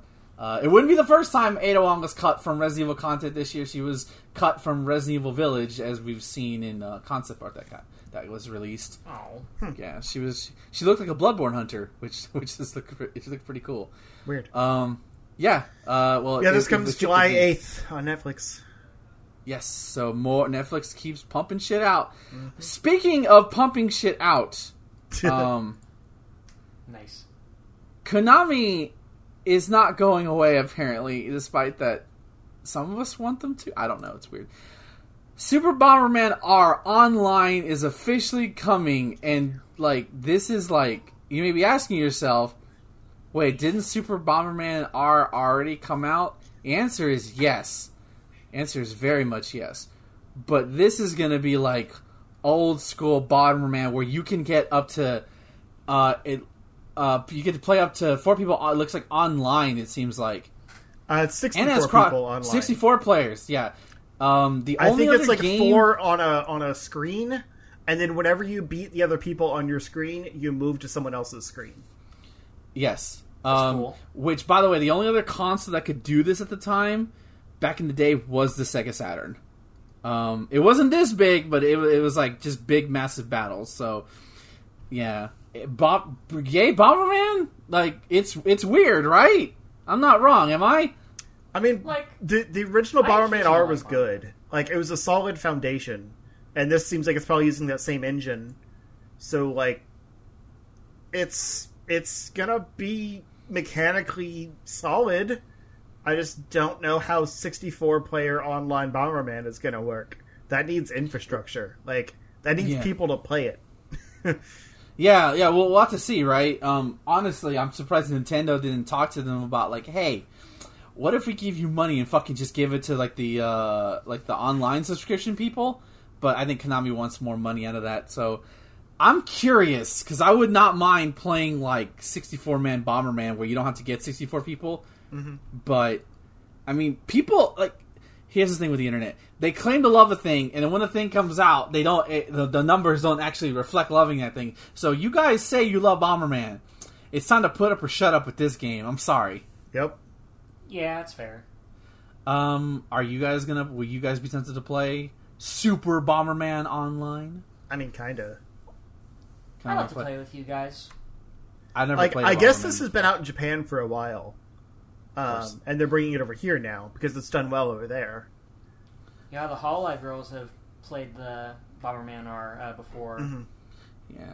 Uh, makes me glad I never bought the original one because I thought about buying the original uh, Bomberman R just because, like, well, it's, you know, whatever Switch title. It was a, I think it was a Switch launch title when it first came Yeah, out over here. I have um, So, so that's cool. Um, yeah, Bomberman is alive and well, and I like the. I saw the big boss costume in there, so I'll probably Yeah, there's get that. costumes. There's customizable uh, bomb rays, like like the you know the effects your bomb makes. Like there's some cool stuff in there. All right. Well, what do you know? Konami is not. I mean, hey, they have that remake of that SN of that NES game coming out later this year, so they're not entirely out of the console gaming market. So who knows? That's true. Konami's a weird console. Give us a new Castlevania. You just had season four hit, big show. People were talking about it. No new game. No, re- not even a re-release of your old shit. Come on, Konami. Ah, I don't understand it. No, they got a pachi- they probably have a pachinko machine of the of with featuring the anime. Okay, Konami. so uh, next up we have uh, a little more serious of an article. This is retaining to the uh, the toxic work environment that was revealed a- about a year ago at Ubisoft. Um, this is courtesy of IGN. Almost a year after toxic workplace allegations, Ubisoft employees reportedly say nothing has changed. This is written by Rebecca Valentine, courtesy of IGN. Uh, and this is uh, so I'm going to read the update last. Uh, so this is the initial report first, and then I'll read the update. After almost a full year of a wave of harassment and toxic workplace allegations across multiple Ubisoft Studios departments, a new report indicates that very little changed within the company. What a shock! A report in French uh, publication Le Télégramme, uh, as translated by GameIndustry.biz, states that as the first wave of legal proceedings brought by workers' union Solidaires Information's Jeux Video be- uh, begin this month, Ubisoft has done minimal work to improve its work culture.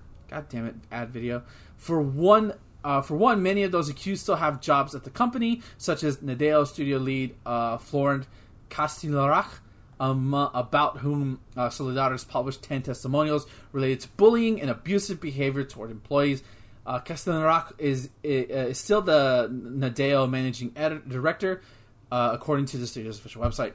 Another person remaining deep, remaining despite the allegations, is former Singapore Studios leader Hugues Ricour, who Kotaku reported was taken down from his role following an audit in the wake of an allegation. His LinkedIn profile indicates that he did not even he did not leave his role in Singapore until February, three months after the Kotaku report, and whose LinkedIn now says he has a role as a production intelligence director in Ubisoft's Paris headquarters. Um, similarly, Le Télégramme reports that nothing has changed at Ubisoft Canada and under new studio head Christopher uh, Christophe Derennes, who's replaced Yannis Mallat after the latter left the company in the wake of the allegations. Reportedly, there have been since new harassment cases submitted that were sidelined in December of last year.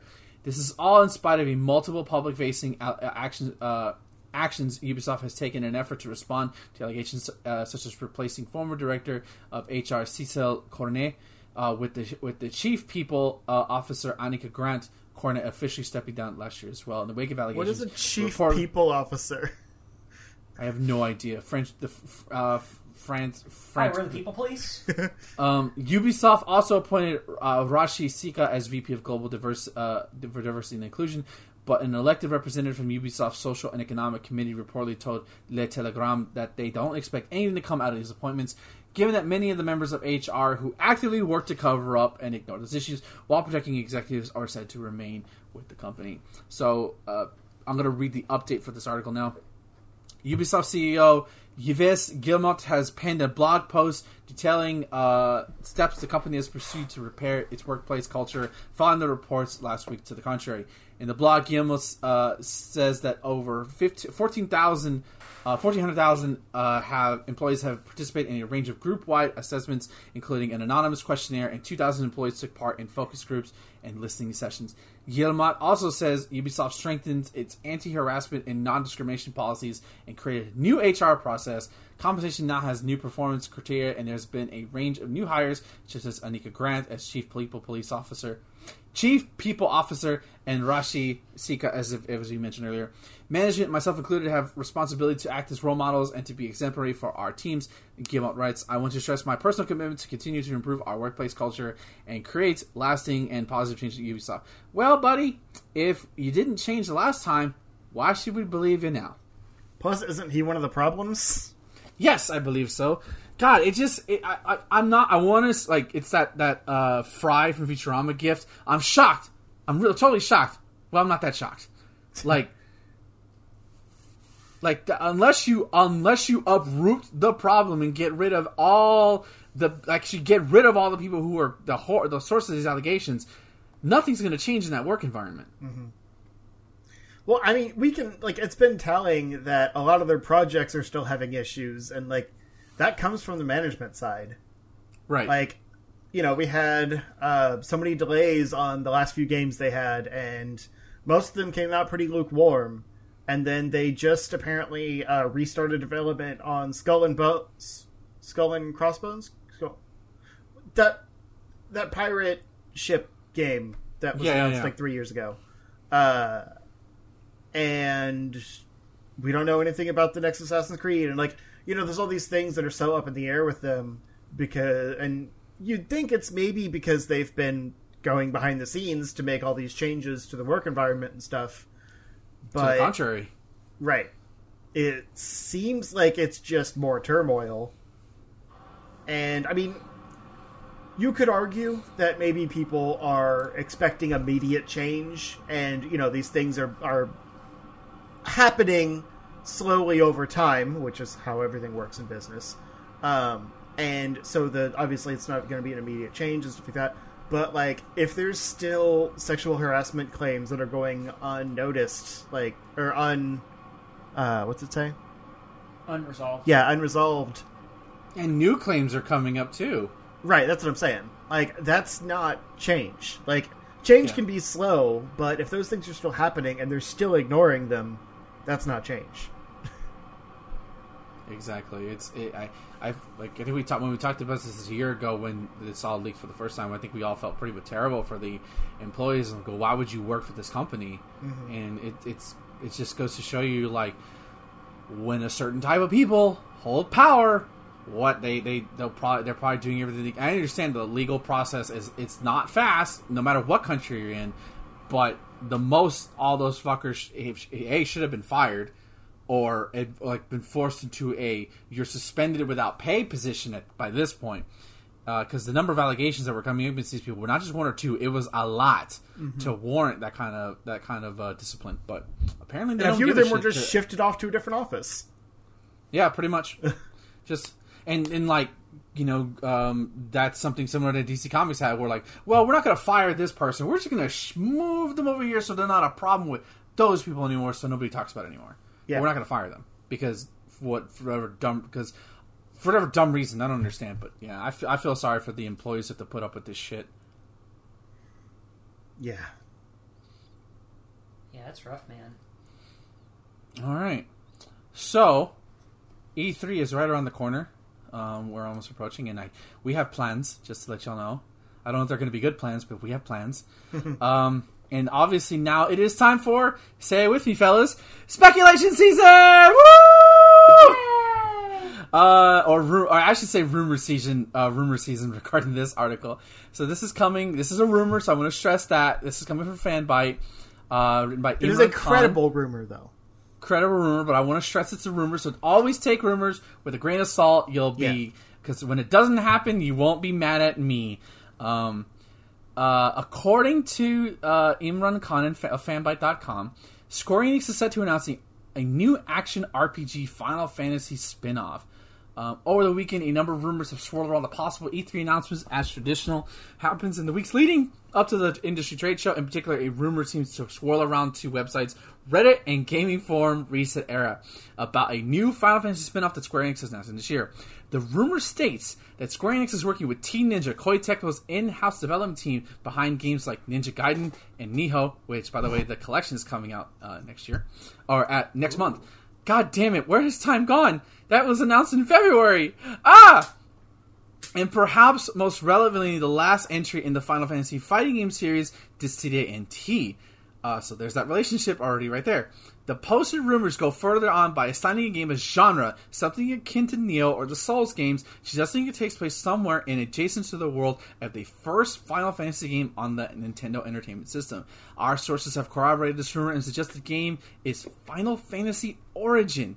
The game, which is uh, appeared to be exclusive to PlayStation 5 with a PC release for down the road, will be one of Square Enix's 10 polls at their upcoming E3 show. For whatever reason, several large chunks of the updated June show ha- have now have leaked out, including Final Fantasy Origins logo and demo plans. Square Enix hopes to release an alpha demo this summer, not unlike Nioh's public alphas, to solicit feedback from the audience while the game is still fairly an early release uh, release date. This demo, like several other major demos, has its own t- title, Stranger in Paradise. Terry Moore is going to sue somebody. Accept the title to play similar to Nioh or other games with a genre, and it kind of goes more in detail. So, a Final Fantasy spin-off game that takes place in the same world of Final Fantasy 1 by the same people who made Nioh. How do we feel about this, guys? Uh, if this rumor is true, then I'd be excited to see something like this because we haven't seen a whole bunch of uh, Final Fantasy stuff that's specifically based off one, aside from like a few remakes or like a few appearances in like Dissidia or whatever. But uh, yeah, I'd like to see some uh, modernized uh, FF1 in any capacity. Yeah, I mean that's a pretty open template because there wasn't a lot of like lore to Final Fantasy One. Um, What lore? I mean, there, there was a little bit like in the in the later releases of the game, they added in a few more uh, characterization type things. barely, dude. I played the PSP version. It's barely there. Yeah, I know. Um, the GBA version is probably the best one, uh, Dawn of Souls, whatever it's called. But anyway, uh, it is funny to me if it is if it does end up being called Final Fantasy Origin because wasn't that the PS1 collection of one and two together? It Yes. totally was. Yes, it was. Yeah. So like they already had a well not a spin-off, but they already had a title of that name related to the first game. a little confusing. Um, but maybe I mean, that's on I- purpose. I, don't. Yeah, I don't think they would. I, I honestly don't. Especially now that Justin, we're in a whole new generational gap. Now there's gonna be people who were not even alive when Final Fantasy Origin was even released. So I think I think that, I think they'll be okay calling it Final Fantasy or Origin. Although it's odd to call it Origin because none of the Final Fantasies, say except a few of them, are even connected. So it's like. Mm-hmm. What's I, it, it's just like other than that, other than that, it's gonna just take place in the same world as the NES game. yeah, like what are they origining? You They know? all have their own origins.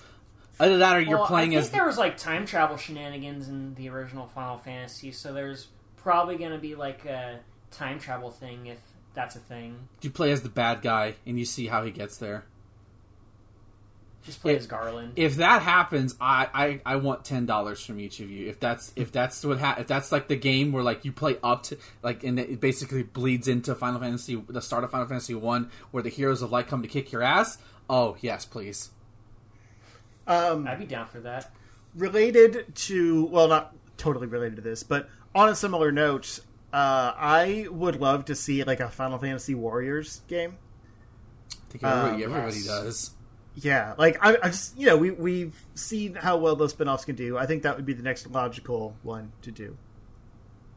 Oh my god, yeah, and they they there's such a cast of characters like they they, they honestly should do it like the first Zelda War, Hyrule Warriors, where it's just fan Yeah. service galore. Have fucking And Fire Emblem Warriors. yeah, have have fucking Cloud meet Cecil from Final Fantasy. I mean, technically, you already they've I already mean met that's each other. ki- with that's this- basically what Dissidia does, like with the yeah, story. yeah, yeah. But I don't like yeah, the it's already- gameplay of Dissidia.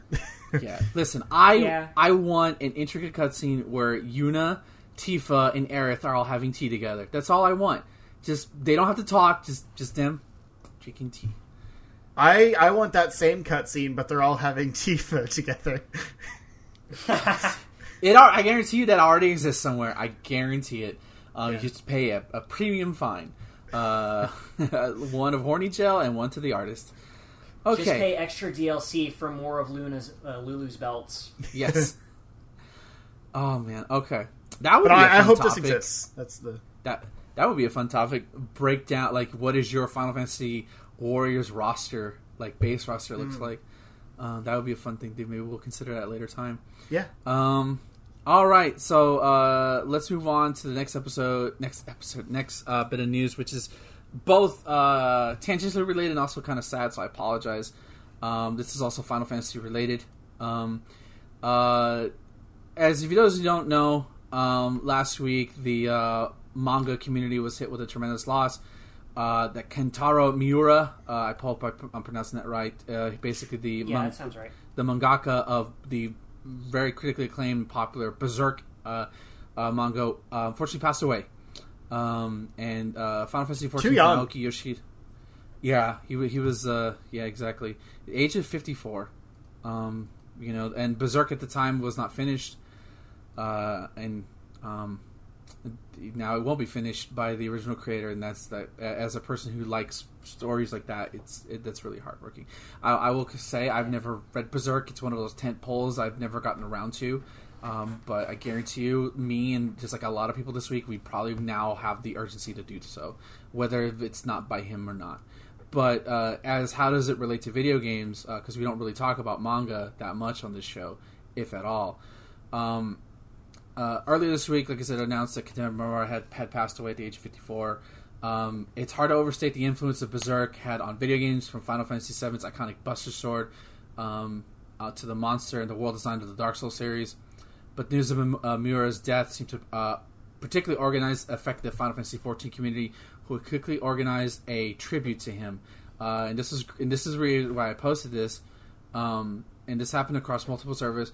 Uh, Berserk uh, is largely credited for like basically kind of shining light to dark fantasy, big swords, stuff like that, and es- especially with Final Fantasy, the the, the Dark Knight class. Um, and so basically, you had a bunch of Dark Knights uh, as their primary class.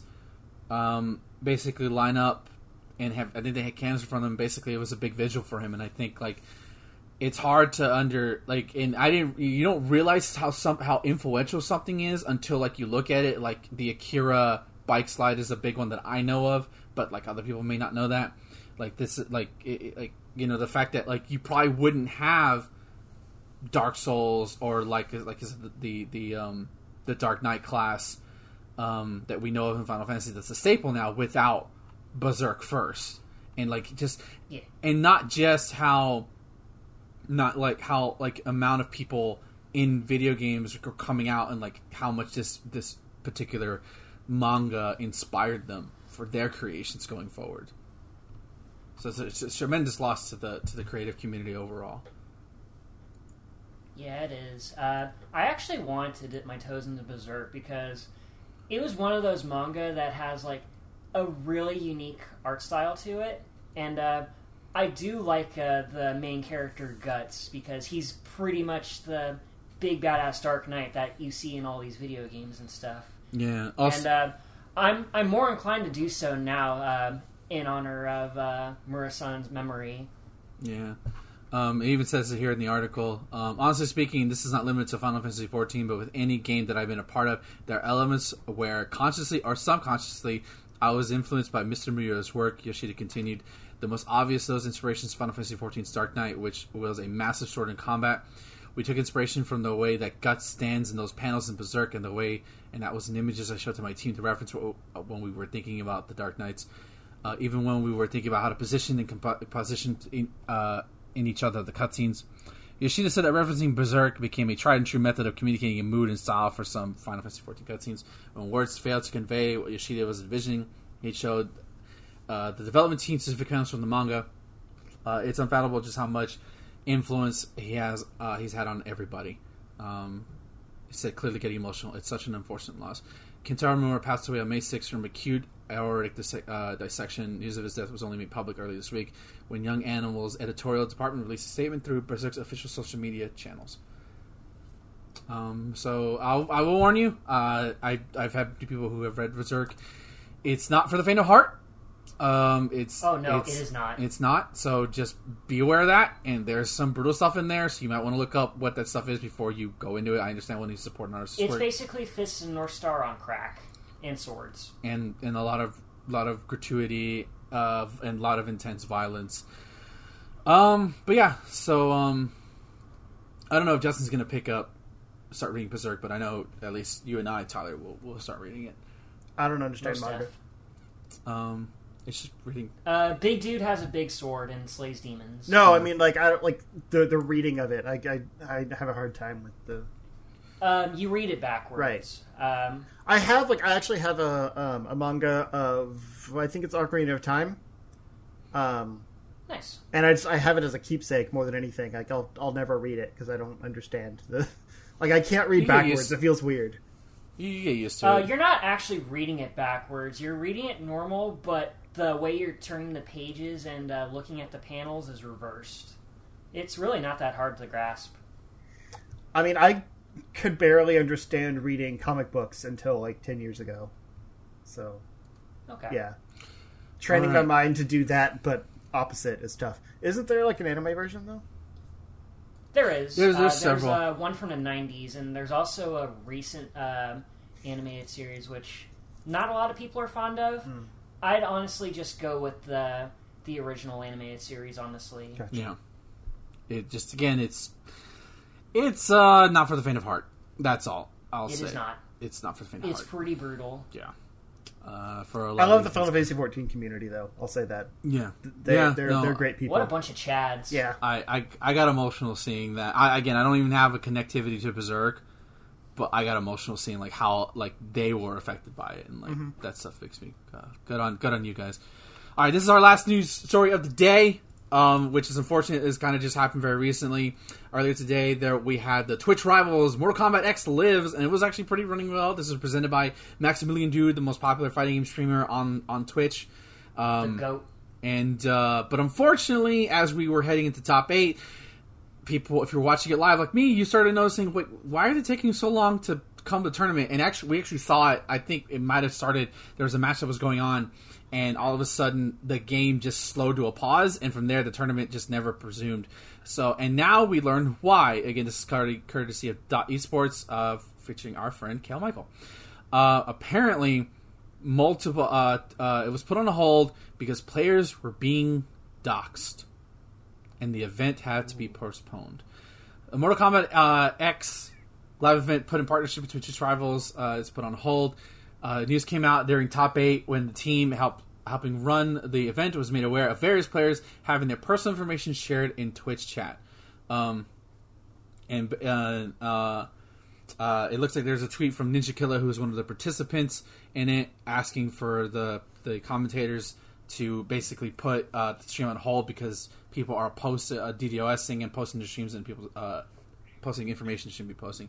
The doxing was noted multiple times on Twitter and the live chat with multiple users reaching out to Max and Twitch I was noting that various information such as addresses for being uh, shared.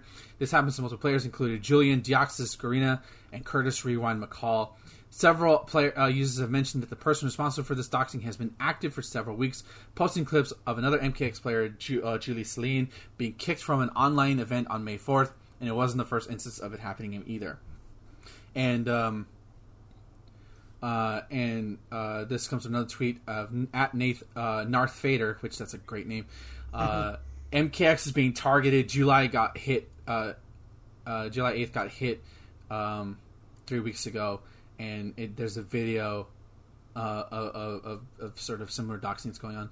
Um, Max and Twitch Rivals team put the event on hold right before top eight of the competition began and have confirmed that MKX will be held in two parts. The second portion of the event will be discussed and scheduled in the near future and will feature uh, same players.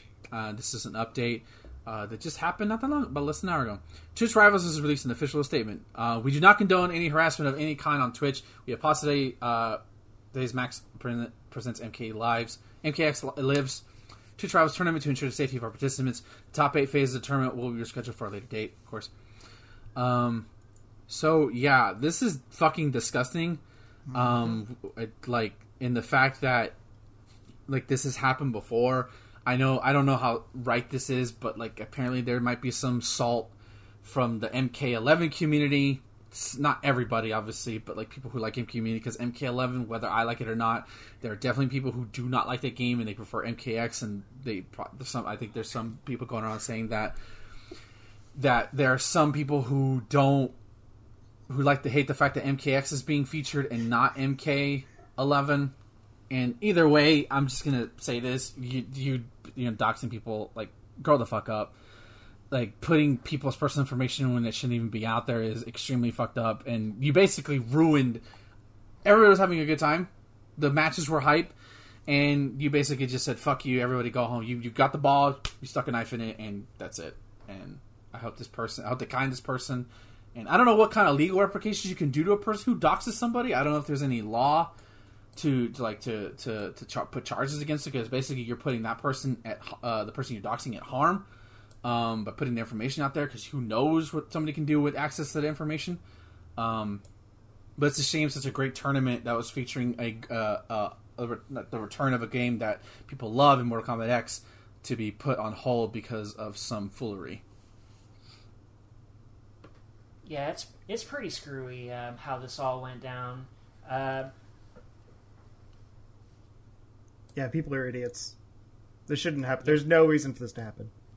Yeah, and it's it, uh, it didn't happen. And again, this is not the first time that Max has held an event like this.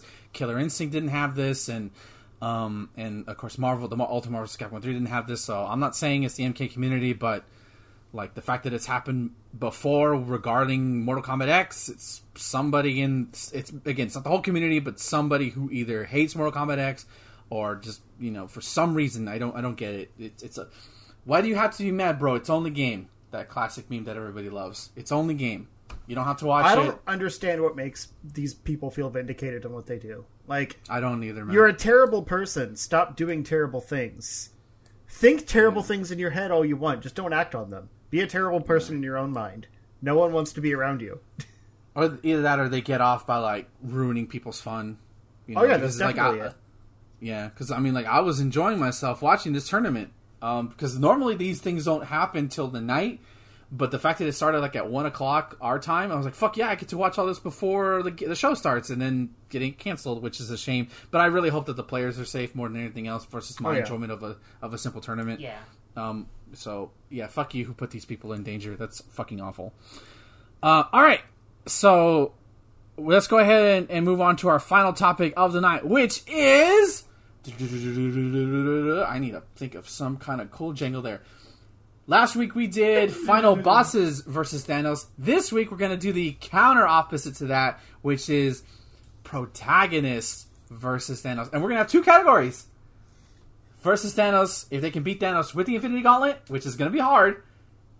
And uh, he can where uh, they can beat Thanos without the Infinity Gauntlet. I figured it's easier to start off without the Infinity Gauntlet because Thanos is a strong dude, but as you saw, he's not unbeatable. So Yeah.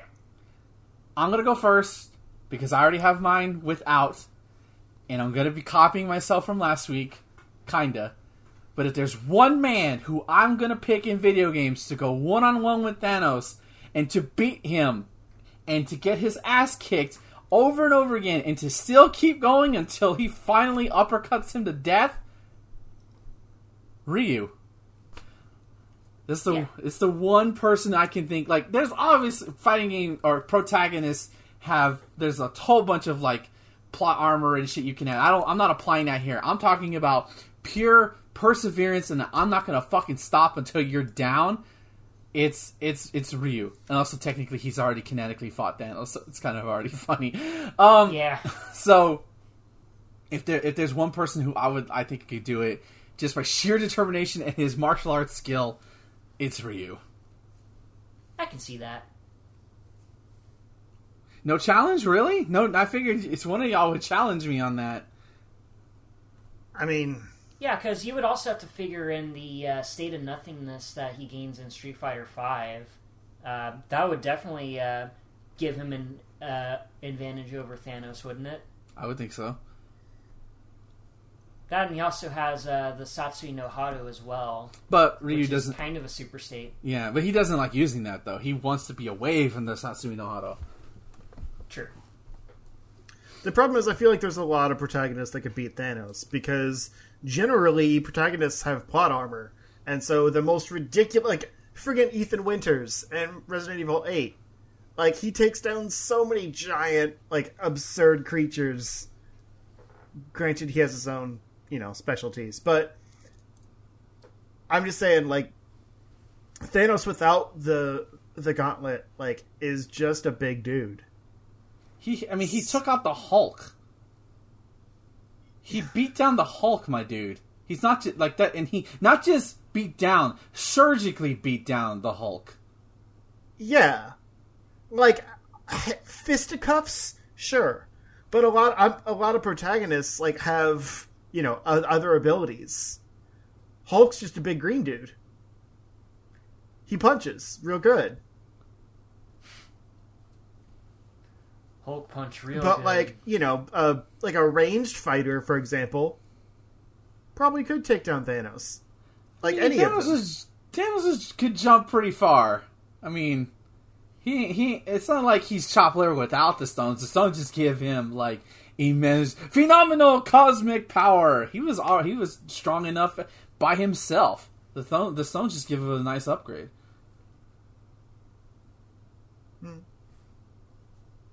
So Ah. Justin, who who's who who's taking down Thanos?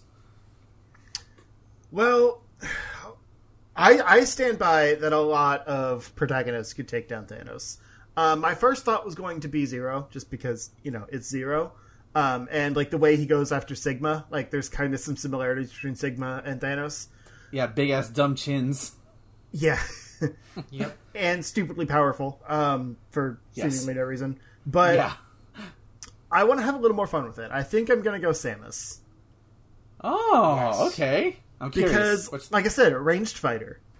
okay. So, I mean, th- think about like she think about the kinds of things she's taken down, like you know, Kraid and Mother Brain and Metroid Prime and like all these big powerful things. Um, Gore, you know, giant robot brain. Um, She killed an entire species all by herself. That's true. Yeah. Uh, Metroid Queen. Yeah. Like, all from a distance. So she's got super, you know, basically radioactive uh, beams from her gun. And, like, tiny little nukes that she can explode at will. Um, power armor with like multiple, uh, you know, life sources essentially. Like if you think of like a fully powered Samus, I'm, I'm trying to like explain the game side of it. You know, like Yeah. she has multiple life bars, but how do you how do you say that like in real terms? Um, like just sheer force of will and like being able to keep her distance. I think she'd be able to take him down. It would take a while. Like she's not the strongest, but I I want to see that battle. You know? Okay. Yeah, that'd be pretty hype. Yeah. That is, pre- yeah. All right, Tyler. What protagonist is taking down Thanos without the Infinity Gauntlet? This one's a little unorthodox, uh, considering um, you guys probably don't know much about it. Um, my pick for Thanos without the Infinity Gauntlet would be Ragna the Bloodedge, the main protagonist of the Bla- BlazBlue series. I could see that. Uh, yeah, basically, uh, his deal is that he has uh, the MacGuffin of uh, BlazBlue, which is called the Azure Grimoire, which is basically a piece of the Black Beast, which is pretty much a giant monster that destroyed the world a hundred years uh, uh, from uh, their timeline. And uh, it has all sorts of crazy powers attributed to it. It can absorb people's souls, and it can restore his own life force if he gets injured. Uh, he has a big ass sword that turns into a scythe, and uh, he can also uh, channel the grimoire to uh, turn into pieces of the Black Beast, like his mouth, his claw. Like the only thing that kind of holds him back from beating Thanos with the Infinity Gauntlet is that he doesn't have full control over it. Like uh, the Azure Grimoire is basically a piece of a monster that he can't fully control on his own. So uh, if he went full Black Beast at will, probably, but he doesn't have that kind of power. So I'd say it's a good bet that he can at least beat Thanos without the gauntlet. Okay. So now comes the tricky part. Thanos with the all-powerful Infinity Stone slash Gauntlet. What protagonist is taking down this fearsome purple grimace? My pick is gonna piss y'all off, and I, I kind of, ho- I, kind, I, Tyler, I hope you really don't have the same one as mine. The one character that I think could take down Thanos with the Infinity Gauntlet, Sonic the Hedgehog with the Chaos Emeralds. Boom. Oh my god, that was my pick. Yeah, I Was knew it? it? I fucking, I fucking knew it. Wow. The only th- what other powerful colored MacGuffin could take on another powerful colored MacGuffin? There you go. Sonic Yeah, would be the only Pretty one. much how it goes. I mean, that makes a lot of sense. Like, technically, Thanos would have access to you know the the, the time stone would probably fuck Sonic up, and Sonic runs on the timer, so that doesn't exactly help him. But if we're not talking, we're talking about having a chance to beat him. I'm giving it to Sonic with the Chaos Emeralds. Yeah, I would say so as well. Like if he had, if he was quick enough, and uh, the speed boost does make it so that he's quick enough to like bypass uh, the time stone manipulation. Oh. yeah, I'm only imagining- that he can beat him. Thanos does the time thing, thinking Sonic's gonna work, and Sonic just speeds back. Going, uh, uh, Just uh. powers through it. Yeah. Oh my god, yes. Okay, That so is awesome. I can't believe we had the same pick. yeah. It's like I read your Uh, mind. See, I this one this one's a lot tougher because I'm trying to think of a character that can also do time manipulation, like at will, and that's not really something that you do in video games because it's broken. They did it in JoJo's Bizarre Adventure Part Five. Fair, but is that a video game character? Well, he was in Jump Force recently. Yeah. Um. So, who is it?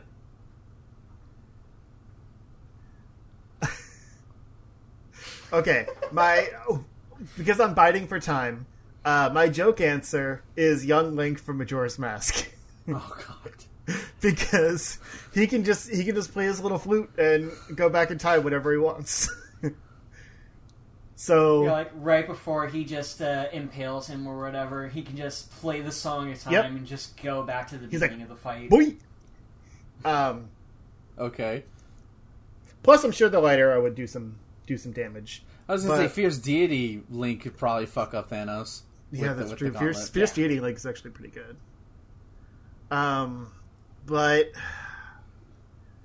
I don't know if I have a real answer. Like, I I struggled with the final bosses because I was just trying to think of like something ridiculous enough to go against him. And most protagonists, like, yeah, they take down the final boss, but like mostly by plot luck. um, stop it, Weasley. I, yeah, I'll, I think I'm just gonna stick with Fierce Deity Like, Like, now that I think about it, I mean that whole suite kind of works because he's got the Giant's Mask, so you know sheer force. He can he can go. Uh, what is it? Twinmold? Is that the name of the boss? Um, he can go Twinmold on him, and just like you know buff up and and boom boom boom Hulk style. Um, he's got the ranged attacks, which I mean Thanos could just Reality Stone change his arrows into bubbles or something. Um, Stone Mask to basically go invisible, like. There, there's some options there. It's a dumb answer, like a kid against Thanos. But I think Thanos would respect him, you know? Yeah. Like he would respect his moxie and probably wouldn't like just mess with him like he did the Avengers. He would give him a fair fight. I feel you. Yeah. Okay, that's. I think that's a solid answer. So basically, two teenagers. Um, my alternate answer, uh, by the way, was going to be Sol Badguy from Guilty Gear. If he uh, let his uh, gear power go uh, unfiltered, oh yeah, yeah, uh, that would definitely have a chance. yeah. Thanos has no shot against Sol Badguy. Okay, all right. Wow, what are the odds that you and I both say fucking Sonic the Hedgehog? Yeah, right. Pretty high, I think Like, actually. that's, that's the only one that makes sense. Yeah. Yeah. All right. So that was fun. I thought that was fun. Yeah. Yeah. I kind of want to ladies see these fights. Like, do you remember the old? It might be still going on, but the old YouTube series that like had animations of just various characters battling it out. You mean Death Yeah, Battle? Death Battle's still going on. Oh, it is okay. Yeah, Yeah. yeah, It's like it's like super even more popular now.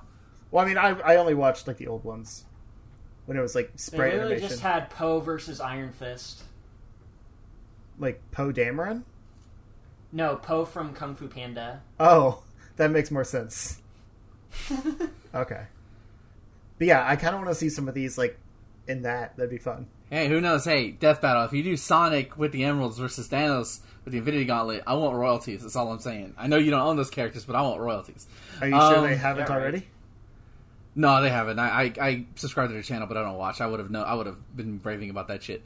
It's Okay. strictly Sonic versus Mario on two different instances. Yeah. All right.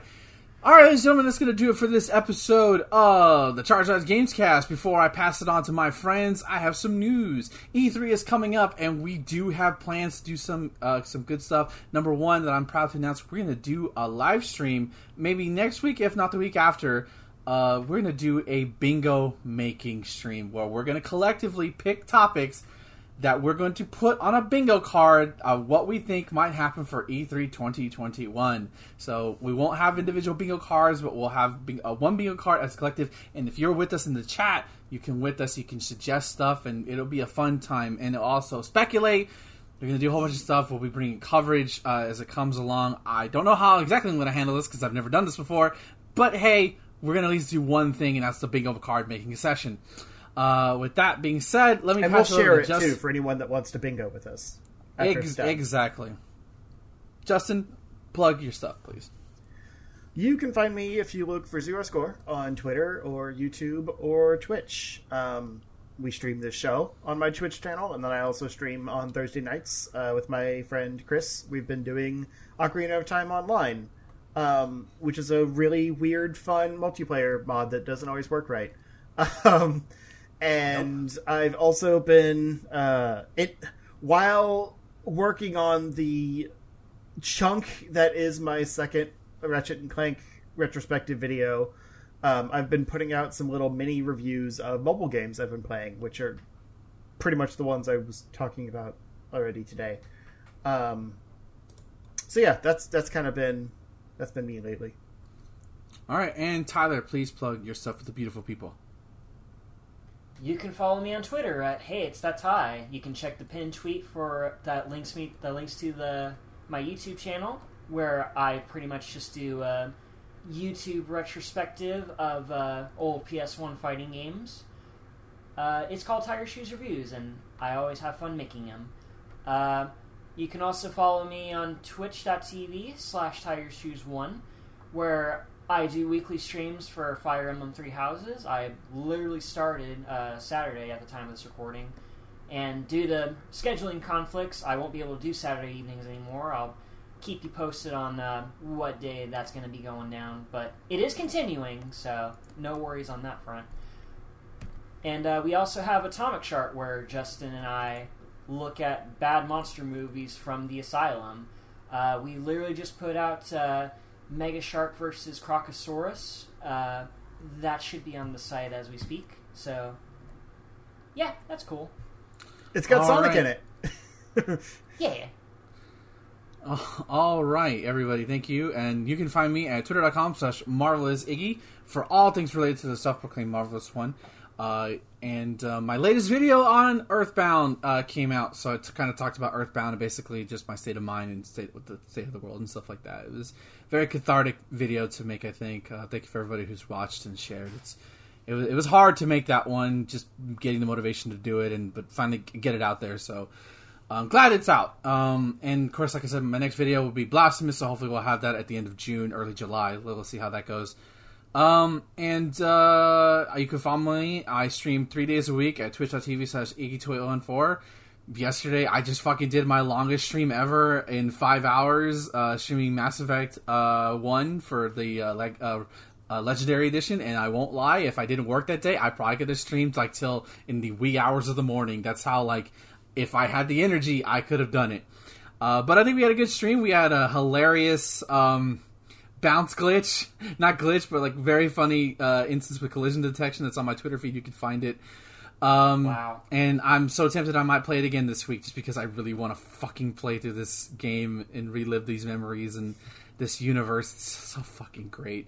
Um, but Wednesdays will not change. Wednesdays will still be a Grandia time because I still want to showcase the game that opened the door uh, to JRPGs. So that'll be continuing. I apologize for not having a stream the previous week.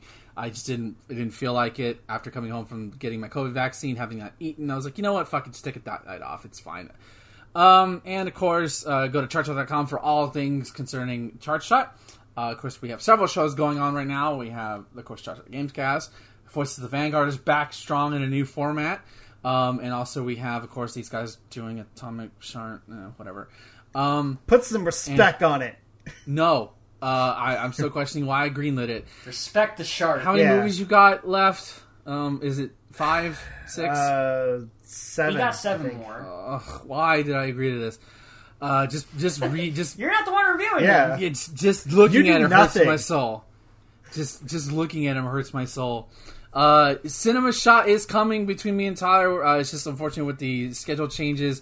Uh, we have to figure that out, which will work out. But it is coming. It's not canceled. I'm not canceling that. I really want to do that series. Um, it just it just might take longer to do. Um, and uh, I think that's gonna do it, guys. Uh, of course, you, also if you listen to this audio, we stream this live every Monday at twitch.tv slash zero score. Um, so if you want to come and join the festivities, come join us live. If not, again, could, this will be all on your podcasting needs. Leave us a review if you're so kind. But um, that's going to do it for this uh, show tonight, guys. Thank you for listening. Thank you for watching. And until next week, guys, stay charged. Have a good night, everybody. Bye, everybody.